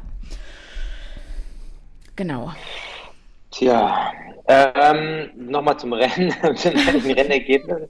Was mir sofort aufgefallen ist, dass da echt ein paar Frauen dabei sind, die hatte ich schon gar nicht mehr auf, äh, auf der Liste. Die, ich dachte, die werden schon seit 15 Jahren irgendwie in die Sportrente ab, verabschiedet.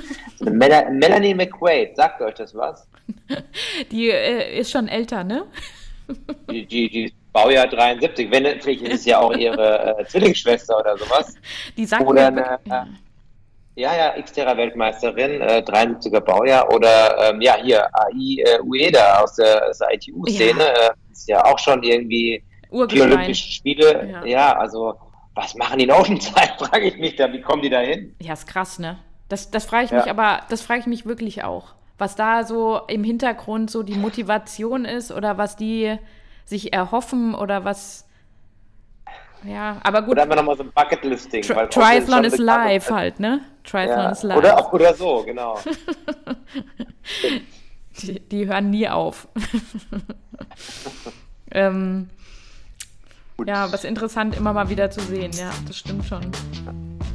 Ja, dann ähm, war quasi unser letztes Rennen jetzt noch, ne? Oder kommt jetzt? Ja. Genau. Die, die erste, oder? Die erste Langdistanz, über die wir jetzt reden in dem Jahr, ja. Richtig. Ironman South Africa in Port Elizabeth in der windigsten Stadt Afrikas. Ja. Was habe ich zu Gregor gesagt? Also an dem Rennen würde ich nie teilnehmen wollen. Oh, im Vorfeld, weil äh, das Schwimmen ist, also wenn du kein guter Schwimmer bist, äh, klar sind dann 700 Meter ganz cool, mhm. aber in die Wellen wollte ich mich auch für 700 Meter nicht stürzen. Da hätte ich keinen Bock. Dann ist der Straßenbelag ja scheinbar saurau. Dann dieser Wind, dann hat ja am Anfang halt nur geschüttet.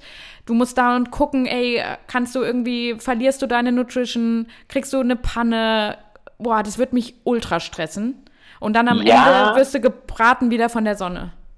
Ja, aber ich ja. habe ja Südafrika schon gemacht, 2013, und mhm. ähm, gut, ich hatte ein gutes Rennen, deswegen bin ich auch positiv da vorne rausgegangen, ja. aber schon eigentlich eine coole Strecke, so, weil es halt ein ehrliches Rennen ist. Also wir haben ja so viele Rennen, wo es Gruppenbildung gibt, wo die Ziehharmonika-Effekte ja. hast und hast du jetzt irgendwie auch teilweise, aber es ist so ein anspruchsvolles Rennen, wie durch den Straßenbelag, durch diese äußeren Bedingungen, und gut, das waren jetzt auch wirklich Extrembedingungen. Normalerweise ist es ja nicht ganz so derbe. Naja. Aber hat sich, ähm, ja, ganz schönes Rennen. Und die haben ja die, die Straße ja im Rahmen der damaligen 70.3 WM ja teilweise auch ausgebessert. Das ist an der Küstenlinie immer noch ultra rough, aber mhm. ansonsten ist Land eigentlich ganz gut.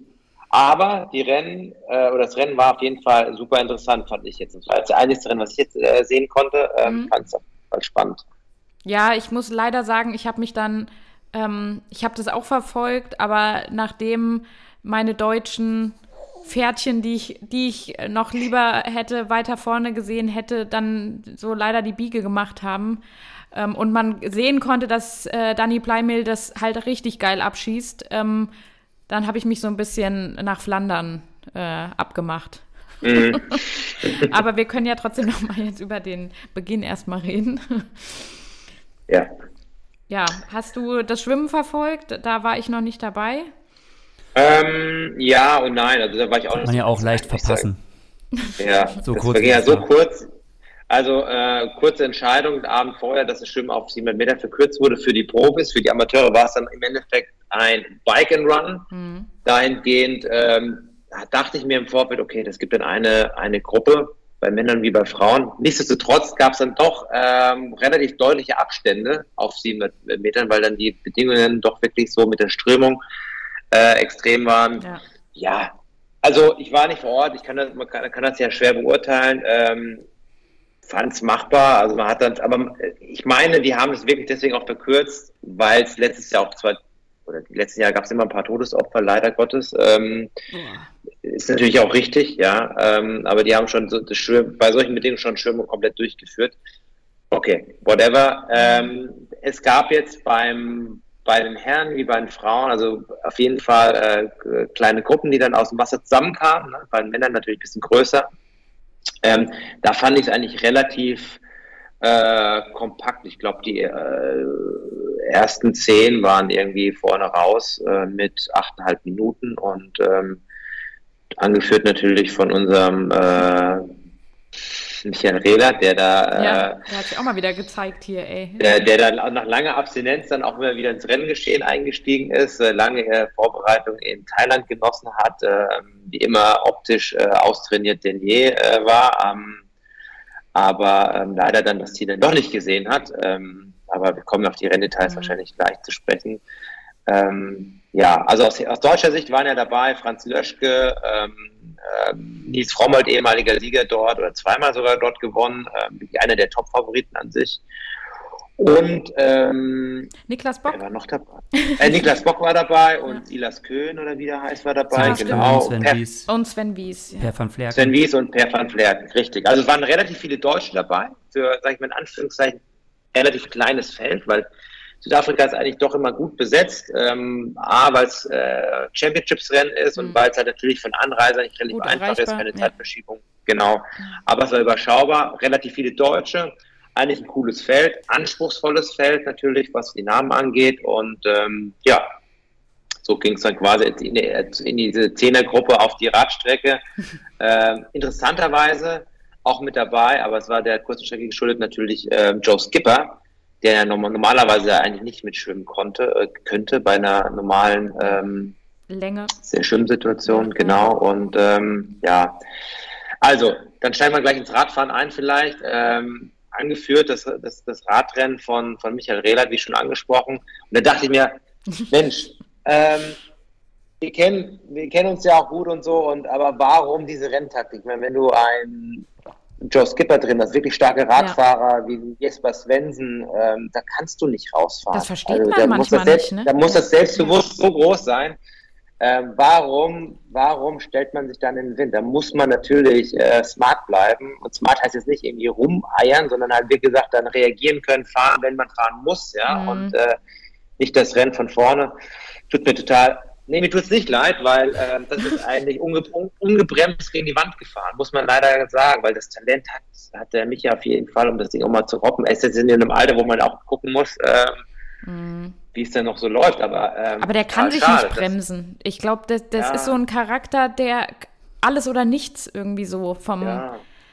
Das geht mittlerweile leider nicht mehr beim Ironman. Das ist halt das, das Ding. Auf der 70.3 kann man das noch machen, aber man hat es dann gesehen, bei ab Kilometer 80 ging dann die. Mm die Bombe hoch und ähm, ja, wie gesagt, wir haben da abartige Radfahrer wie so ein Joe Skipper und wie gesagt so ein Jesper Svensson und die haben das natürlich dann auch ganz clever und smart auch entsprechend für sich genutzt, muss man einfach sagen. Ja, gut, wie man es ähm, nimmt. Ich meine, Jesper Svensson hat dann auch dafür bezahlt, ne? Also klar. Es, ja. gibt, es gibt dann wirklich auch immer die, welche, die zeigen sich auch beim Radfahren und nehmen da schon das Heft in die Hand und am Ende mhm. ne, sind dann doch wieder äh, die Smarteren dann äh, vorne. Da ja, also. Genau. Also, was auf jeden Fall also wieder mal interessant war, Franz Löschke, äh, der ist smart gefahren für seine, ja. weil er weiß natürlich um seine Stärken im ja. Laufen und ähm, ist für, ist aber gut gefahren für den roughen Kurs. Ich dachte, dass er da vielleicht irgendwie da federn lässt.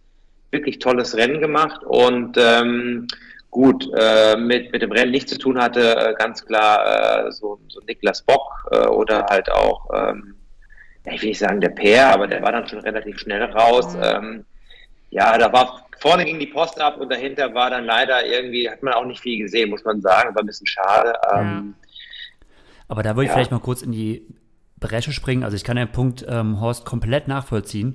Ähm, man hat es ja im Prinzip auch beim Franz gesehen, dass äh, er das irgendwann gemacht hat und dann deut rausgenommen hat, äh, deutlich rausgenommen hat und ähm, um dann halt noch, ich sage jetzt mal, einigermaßen seine Laufleistung zu zeigen. Aber wenn du jetzt mal die ersten drei anschaust, Buckingham, Weiss und Troutman, die haben einfach durchgeballert.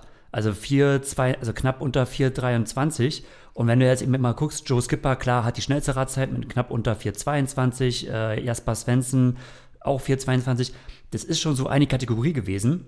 Und danach sind die aber auch 2,40er Marathonzeiten hinten drauf gelaufen. Also es war jetzt nicht mhm. unbedingt so, dass man sagen muss, okay, ähm, mitballern und dann äh, noch gucken, sondern wenn du überhaupt eine Chance haben wolltest, dann musst du so vorne dabei sein. So. Und insofern auch beim Nils, ne? Ähm, er ist mitgefahren, also knapp unter äh, 4,23, äh, um sich halt die Chancen offen zu lassen, aber er hat es dann halt nicht verkraftet. Also ähm, klar, du musst, du musst natürlich so taktieren und das ist immer die Frage, ähm, wie realistisch sind teilweise die Athleten zu sich selbst. Also du kannst, schätzt du dich realistisch ein? Bin ich überhaupt, und das klingt vielleicht für, für den einen oder anderen gemein, bin ich überhaupt ein Athlet, der in der Lage ist, da vorne mitzuspielen?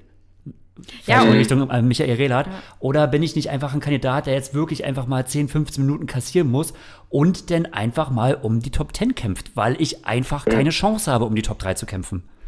Ja, und das hat, das hat ja scheinbar Franz gut erkannt. Oder er ist bestimmt nach dem Motto gefahren, stick to the plan.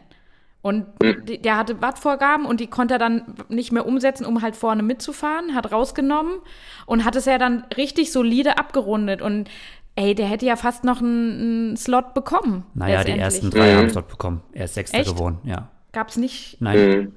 Diesmal. Nein. Ich habe nochmal extra geguckt. Ah, okay. Kann man ja auf Okay. Denkt man das super gucken. Die ersten drei haben den Ja. Slot.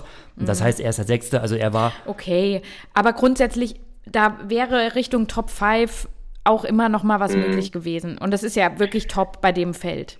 Also äh, Franz Ja, hat, hat ein gutes Rennen gemacht, würde ich sagen. Also hat eine gute taktische Einteilung und alles. ist im Prinzip Ja. immer ein bisschen die Frage, was du davon kaufen kannst. Ne? Also Ja, klar, aber- 4000 US-Dollar Preisgeld. Ähm, Nee, das kannst du Aber- dir, aber guck mal, wenn du überlegst, was Nils gemacht hat, war ja auch absolut richtig.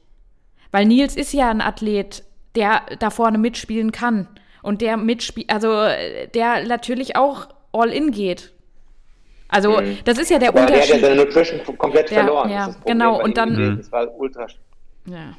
Und da, aber letztendlich trotzdem, äh, dann bist du, dann verlierst du deine Nutrition und musst halt gucken, okay, klappt jetzt irgendwie mit Plan B, aber dann kannst du, äh, wie Nils, nicht sagen, na okay, dann gucke ich mal, ähm, dass ich vielleicht äh, Fünfter werde.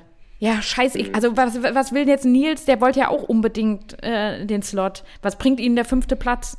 Dann nix, ne? Also dann gehst du halt all in und guckst, ob du es irgendwie durchrettest oder dann wirst du halt irgendwie 14. aber so what, ich wollte ne? nur sagen, das könnte ja rein theoretisch jeder sagen. Jeder, der nicht den Slot hat, könnte Mhm. ja sagen so, ja, what the fuck, was interessiert mich das? Ich baller. Ne, aber viele können ja gar nicht ganz, vor, wie du sagst, und das ist mitballern. es, was ich genau, was ich meinte. Ja. Ich glaube, und da ist glaube ich nicht jeder Athlet ehrlich zu sich selbst, die Einschätzung zu treffen, bin ich jetzt wirklich einer, der Ja. sagt so, bei All In Ja. hole ich mir den Slot oder sollte ich einfach mal mehr drum äh, schauen, okay, ich sichere jetzt mal hier einen guten Platz ab, und mach mal ein solides Rennen. ein bisschen, bisschen Taschengeld und dann fahre ich wieder nach Hause. So. Mhm. Ja, ja, auf jeden Fall. Lieber die, den Spatz in der Hand als die Taube auf dem Dach. So ist es. Ja, schön. Deswegen. Und es gab ja eigentlich im Endeffekt nur 17 Leute, die gefinisht haben. Ne? Die Ja. Dropout-Quote war schon recht hoch und das spricht auch für das harte Rennen. Nichtsdestotrotz abartig schnelle Radzeiten vorne gefahren und super schnell gelaufen. Hm. Wer schon mal in Südafrika war, laufen ist natürlich immer dem geschuldet. Das sind halt ultra lange Geraden. Man läuft das Stellenbosch University raus, äh, Stellenbosch, in Port Elizabeth äh, an der Universität raus. Es ist da wirklich ein cooles Laufen, aber die Hitze drückt dann schon rein. Und wenn man dann überlegt, morgens wirklich windig und kalt, Und ja, kalt, also es ist ja auch ja. eine Energie, Energiefrage. Das heißt, Ja. Neben der ganzen Leistung, die da abgeliefert wurde, waren diejenigen, die vorne wirklich abgeliefert haben, wirklich auch in der Lage, mit den Bedingungen gut umzugehen. Und das spricht halt für die Südafrikaner, muss man halt sagen. Ne? Ich meine, die haben, die kennen die Mhm. Verhältnisse. Was ich so mitbekommen habe, ist, dass in den Wochen zuvor es ultra heiß war. Die hatten selber eigentlich nicht so diese Schwierigkeiten mit der Kälte. War für die neu, aber so ein Kyle Buckingham startet jedes Jahr dort. Der ist jetzt sein 13. Start war das im Ja. Endeffekt. Und ähm, auch die anderen Jungs ähm, als Locals in Anführungszeichen oder als Südafrikaner, die wissen schon, was sein könnte und die konnten entsprechend reagieren und haben super gut abgeliefert. Und es freut mich umso mehr, wenn du dann in deinem Heimrennen dann auch vorne Ja, mitmischst. klar, Und, ähm, ist mega geil, ne? für, ein, und für ein Ironman-Rennen ein knappes Finish. Das war wirklich. Und äh, die, die hielten sich ja die ganze Zeit auch wirklich so eng zusammen, ne? Die, die Ja. drei ähm, Südafrikaner. Also das hat sich ja immer so, auch, auch die Laufzeiten waren ja, da hast du genau gesehen, okay, die machen nichts gut, aber die bleiben immer so auf 30 Sekunden oder so voneinander, also Ja, laufen ja. den gleichen Split letztendlich. Aber ich fand, das fand ich halt schon auch cool so, äh, so zu sehen, wie eng das dann ist und auch wie du gesagt hast jetzt, ähm, wenn wir mal zu den Frauen kommen, ähm, die SüdafrikanerInnen, die da auch im Frauenfeld, die den Kurs natürlich auch gut kennen, ne? Und, und mit den Situationen umgehen können. Drei, vier, fünf, äh, auch Südafrika. Und das sind jetzt auch so Namen, die ja für uns jetzt nicht so, äh, die wir nicht so äh, äh, prominent jetzt irgendwo kennen. Ähm, natürlich muss man noch sagen, Elena Ilidic ähm, auf zwei. Ähm, mega krass. Also sie ist ja auch als wirklich starke Läuferin bekannt. Ähm, die hat aber da jetzt auch äh, wirklich, denke ich, auch profitiert von der ähm, Verkürzung des Schwimmens, weil sie auch jetzt nicht so die stärkste Schwimmerin ist. Ähm, auf dem Rad hat sie ein gutes Rennen auf alle Fälle gemacht, für ihre Verhältnisse auch. Ähm, weil, hey, also was Dani da auf dem Rad abgeliefert hat, ne, Horst? Boah. Ja, Alter, Alter, das ey. ist schon eine andere, andere Welt, ja. Boah, also unfassbar. Und ich meine, ich kann es jetzt so in gewisser Weise so ein bisschen abschätzen, wie es ist, wenn man ein Kind hat und sie hatte jetzt ein zweites Kind vor acht Monaten bekommen. Ey, ich weiß gar nicht, wie viele Hüte ich hier irgendwie so ziehen kann Ich kann, ich kann mir das überhaupt nicht vorstellen, wie sowas möglich ist, aber es ist ja möglich. ähm, also absolut große, große Klasse, verdient, verdienter Sieg ähm, und da freuen wir uns auf mehr, muss man sagen. Ja, vor allen Dingen, weil auch so die Renngestaltung auch äh, smart offensiv war, würde ich mal behaupten. Mm. Also da können sich einige Männer da einiges abschneiden, wenn man diese Leistungsfähigkeit natürlich hat. Ähm, ja. Aber wenn du so ein Repertoire an Fähigkeiten hast und das auch so einsetzen kannst und weißt, du bist stark, auch vor allem im Radfahren und im Laufen kriegst du auch gut durch, mhm. dann kannst du auch entsprechend handhaben. Und man sieht halt, Susi Cheatham ist ja auch Mama geworden ja, ja, ähm, letztes ja. Jahr, ich glaube, ähnlich, ähnlichen Zeitraum. Ähnlichen Zeitraum, ja. Genau, das war, deswegen war es interessant zu sehen, wie, wie die sich so verhält. Ähm, die waren ja beide, oder die waren ja zu dritt vorne relativ lang zusammen, bis sich das dann irgendwann so selektiert hat. Äh, ja, auf jeden Fall ähm, super gut gelungen bei, bei Dani. Nochmal herzliche Glückwünsche von meiner Seite und ähm, ja, das äh, lässt auf, auf mehr hoffen. Ne? Also wenn da schon mhm. so ein mhm. krasser Saisonanstieg äh, entsteht, weil ich weiß, dass sie ja da äh, auch in Dubai am Start war und genau. Probleme mit der Wade hatte, ausgegangen ist. ist ist für die Moral dann nicht so ganz gut, ne, aber hatte dann scheinbar dann den Fokus nach wie vor immer äh, auf Südafrika und hat dann einfach abgeliefert und das ist natürlich aller Ehren wert ähm, dahingehend auch äh, wahrscheinlich auch ihrem Coach, dem Mario geschuldet, der ja. da äh, wirklich da erste Arbeit geleistet hat. Ne? Man muss die Leute nicht immer auf Spur bringen, das ist ja auch, ja. auch nicht vergessen. Und dann Family Affairs, zwei Kids und so, ähm, das muss ja auch alles noch nebenbei wuppen. Ne? Team dahinter ist natürlich auch dahingehend äh, sehr, mhm. sehr vom aber voll beteiligt. Ne? Total. Also ich wollte auch gerade noch mal sagen, auch Props an äh, Mario Schmidt-Wendling. Also das, und der ist ja auch smart, ne? Das ist ja genau so ein, so ein Typ, ähm, Fuchs wird man nicht, Fuchs ist man. Und äh, das ist ein Fuchs. Und äh, der, der kann seine Athleten halt auch super gut drauf einstellen. Und äh, die Dani ist natürlich jetzt auch in einem Alter, die weiß auch, was sie kann. Und die ähm, weiß um ihre Stärken und vielleicht auch um ihre ein paar Schwächen, aber die Schwächen, die sie vermeintlich vielleicht auch hat, die kann sie umwandeln in Stärken und kann halt da so ein, so ein Rennen dann irgendwo raushauen. Und wie du sagst, da ist halt wirklich, das ist Teamarbeit da hinten dran. Also wenn man das auch so ein bisschen über äh, Insta verfolgen konnte, ähm, war ja auch ihr Mann dann mit dabei, mit der Kleinen. Ne? Ähm, die reisen ja dann auch mit. Allein mit einem acht Monate alten Kind nach Südafrika zu reisen.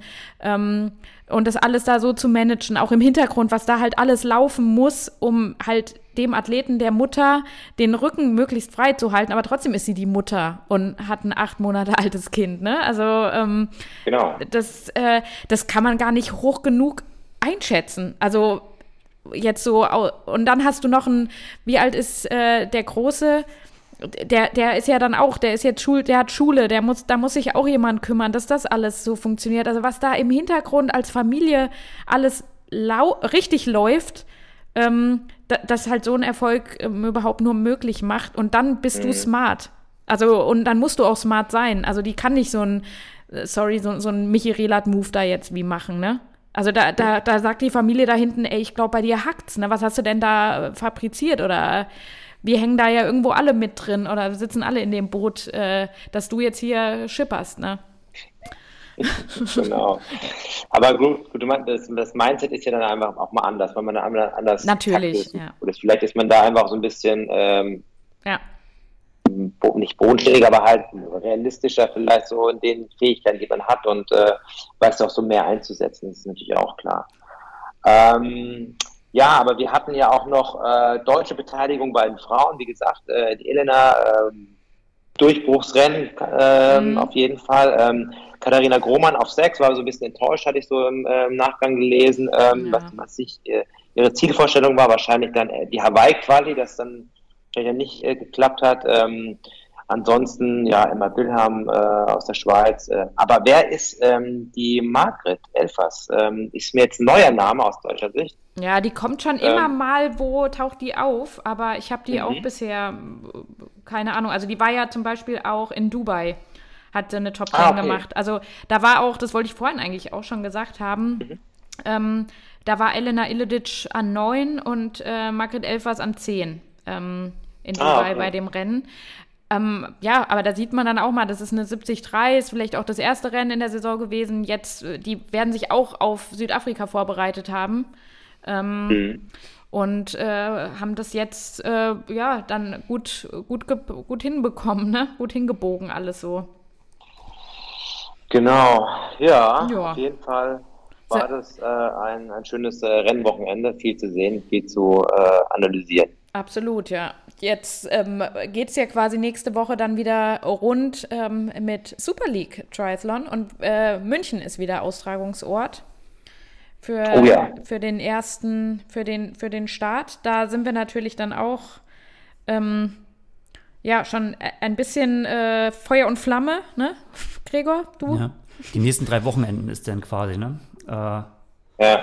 Die Arena Games, äh, was dann auch, ich habe es auch nicht so hundertprozentig das Format verstanden, aber es ist auf jeden Fall von der ITU anerkannt. Also auch dieses ganze Konzept jetzt so äh, Arena Games auch von der ITU unterstützt. Was das jetzt genau heißt, mhm. muss man mal. Ob das jetzt sehen. dann quasi ein offizieller Titel ist, den du irgendwie bekommst, auch von der ITU anerkannt oder so oder nicht. Ähm, ja, äh, habe ich jetzt noch nicht so recherchiert, aber genau, also eigentlich auch ganz clever eigentlich, wieso der was früher ist man so mit einem Duathlon in die Saison äh, ein, äh, eingestiegen. Da gab es ja Duathlon-Deutsche und sowas. Ähm, inzwischen gibt es äh, Arena Games, äh, Swift Indoor Triathlon. So ändern sich die Zeiten. So geht's ab, ja. Ja, auf jeden Fall zieht es eine Fangemeinde mit, weil mich ja schon einige Leute gefragt haben, ähm, ob man da irgendwie Tickets kaufen kann. Es gibt diese äh, Hospitality-Tickets, äh, mhm. das heißt, man zahlt, glaube ich, 18 Euro und dann hat man irgendwie ähm, einen Platz an der Strecke. Ich weiß nicht, ob es da Essen, Trinken gibt, aber nehmen anscheinend einige wahr und bin mal gespannt, ähm, wie gut äh, bestückt das Rennen an, an Zuschauern ist. Und äh, mein letztes Jahr war, ging das so ein bisschen verloren, aber ich glaube, dieses Jahr, so im zweiten Durchgang, kann das, wenn das gut aufgezogen ist, richtig einschlagen. Denke ich auch, ja. Da haben auch vielleicht ein paar mehr Leute Lust inzwischen, auch äh, nachdem es ja bei vier Rennen nicht möglich war, da einfach mal zuzuschauen. Und ähm, ja, lass uns überraschen, ne? Ja. Genau. Dann enden wir ähm, den Podcast mit einem mit einer kleinen lustigen Anekdote von ähm, Izzy O'Donnell, die Mirinda Carfrey ähm, veröffentlicht hat. Die hat ihre kleine Tochter Izzy gefragt, dass sie den Papa, also T.O., bitte erinnert, dass er die ähm, Süßkartoffel in den Ofen schieben soll. Also so, Izzy, die Kleine, erinner mal den Papa dran, die Süßkartoffel in den Ofen zu schieben. Und sie sagt zu ihrer Mutter, Isn't that your job? Und Rini so, what the heck? okay, ähm, so kann es also auch gehen, ne? Mutter an den Herd. Das muss ich mir nochmal anschauen, okay. Ja, ma, das nehmen wir mal mit für. Ja, mal schauen, wie es bei uns mal irgendwann so wird. Das habe ich mir nur dabei so schmunzelnd gedacht. Okay. Oh, the pressure is on. The pressure is on, genau. voll. Okay, genau. dann verabschieden wir uns mal heute, ne? Vielen Dank fürs Zuhören und ähm, ja, bis zum nächsten Mal.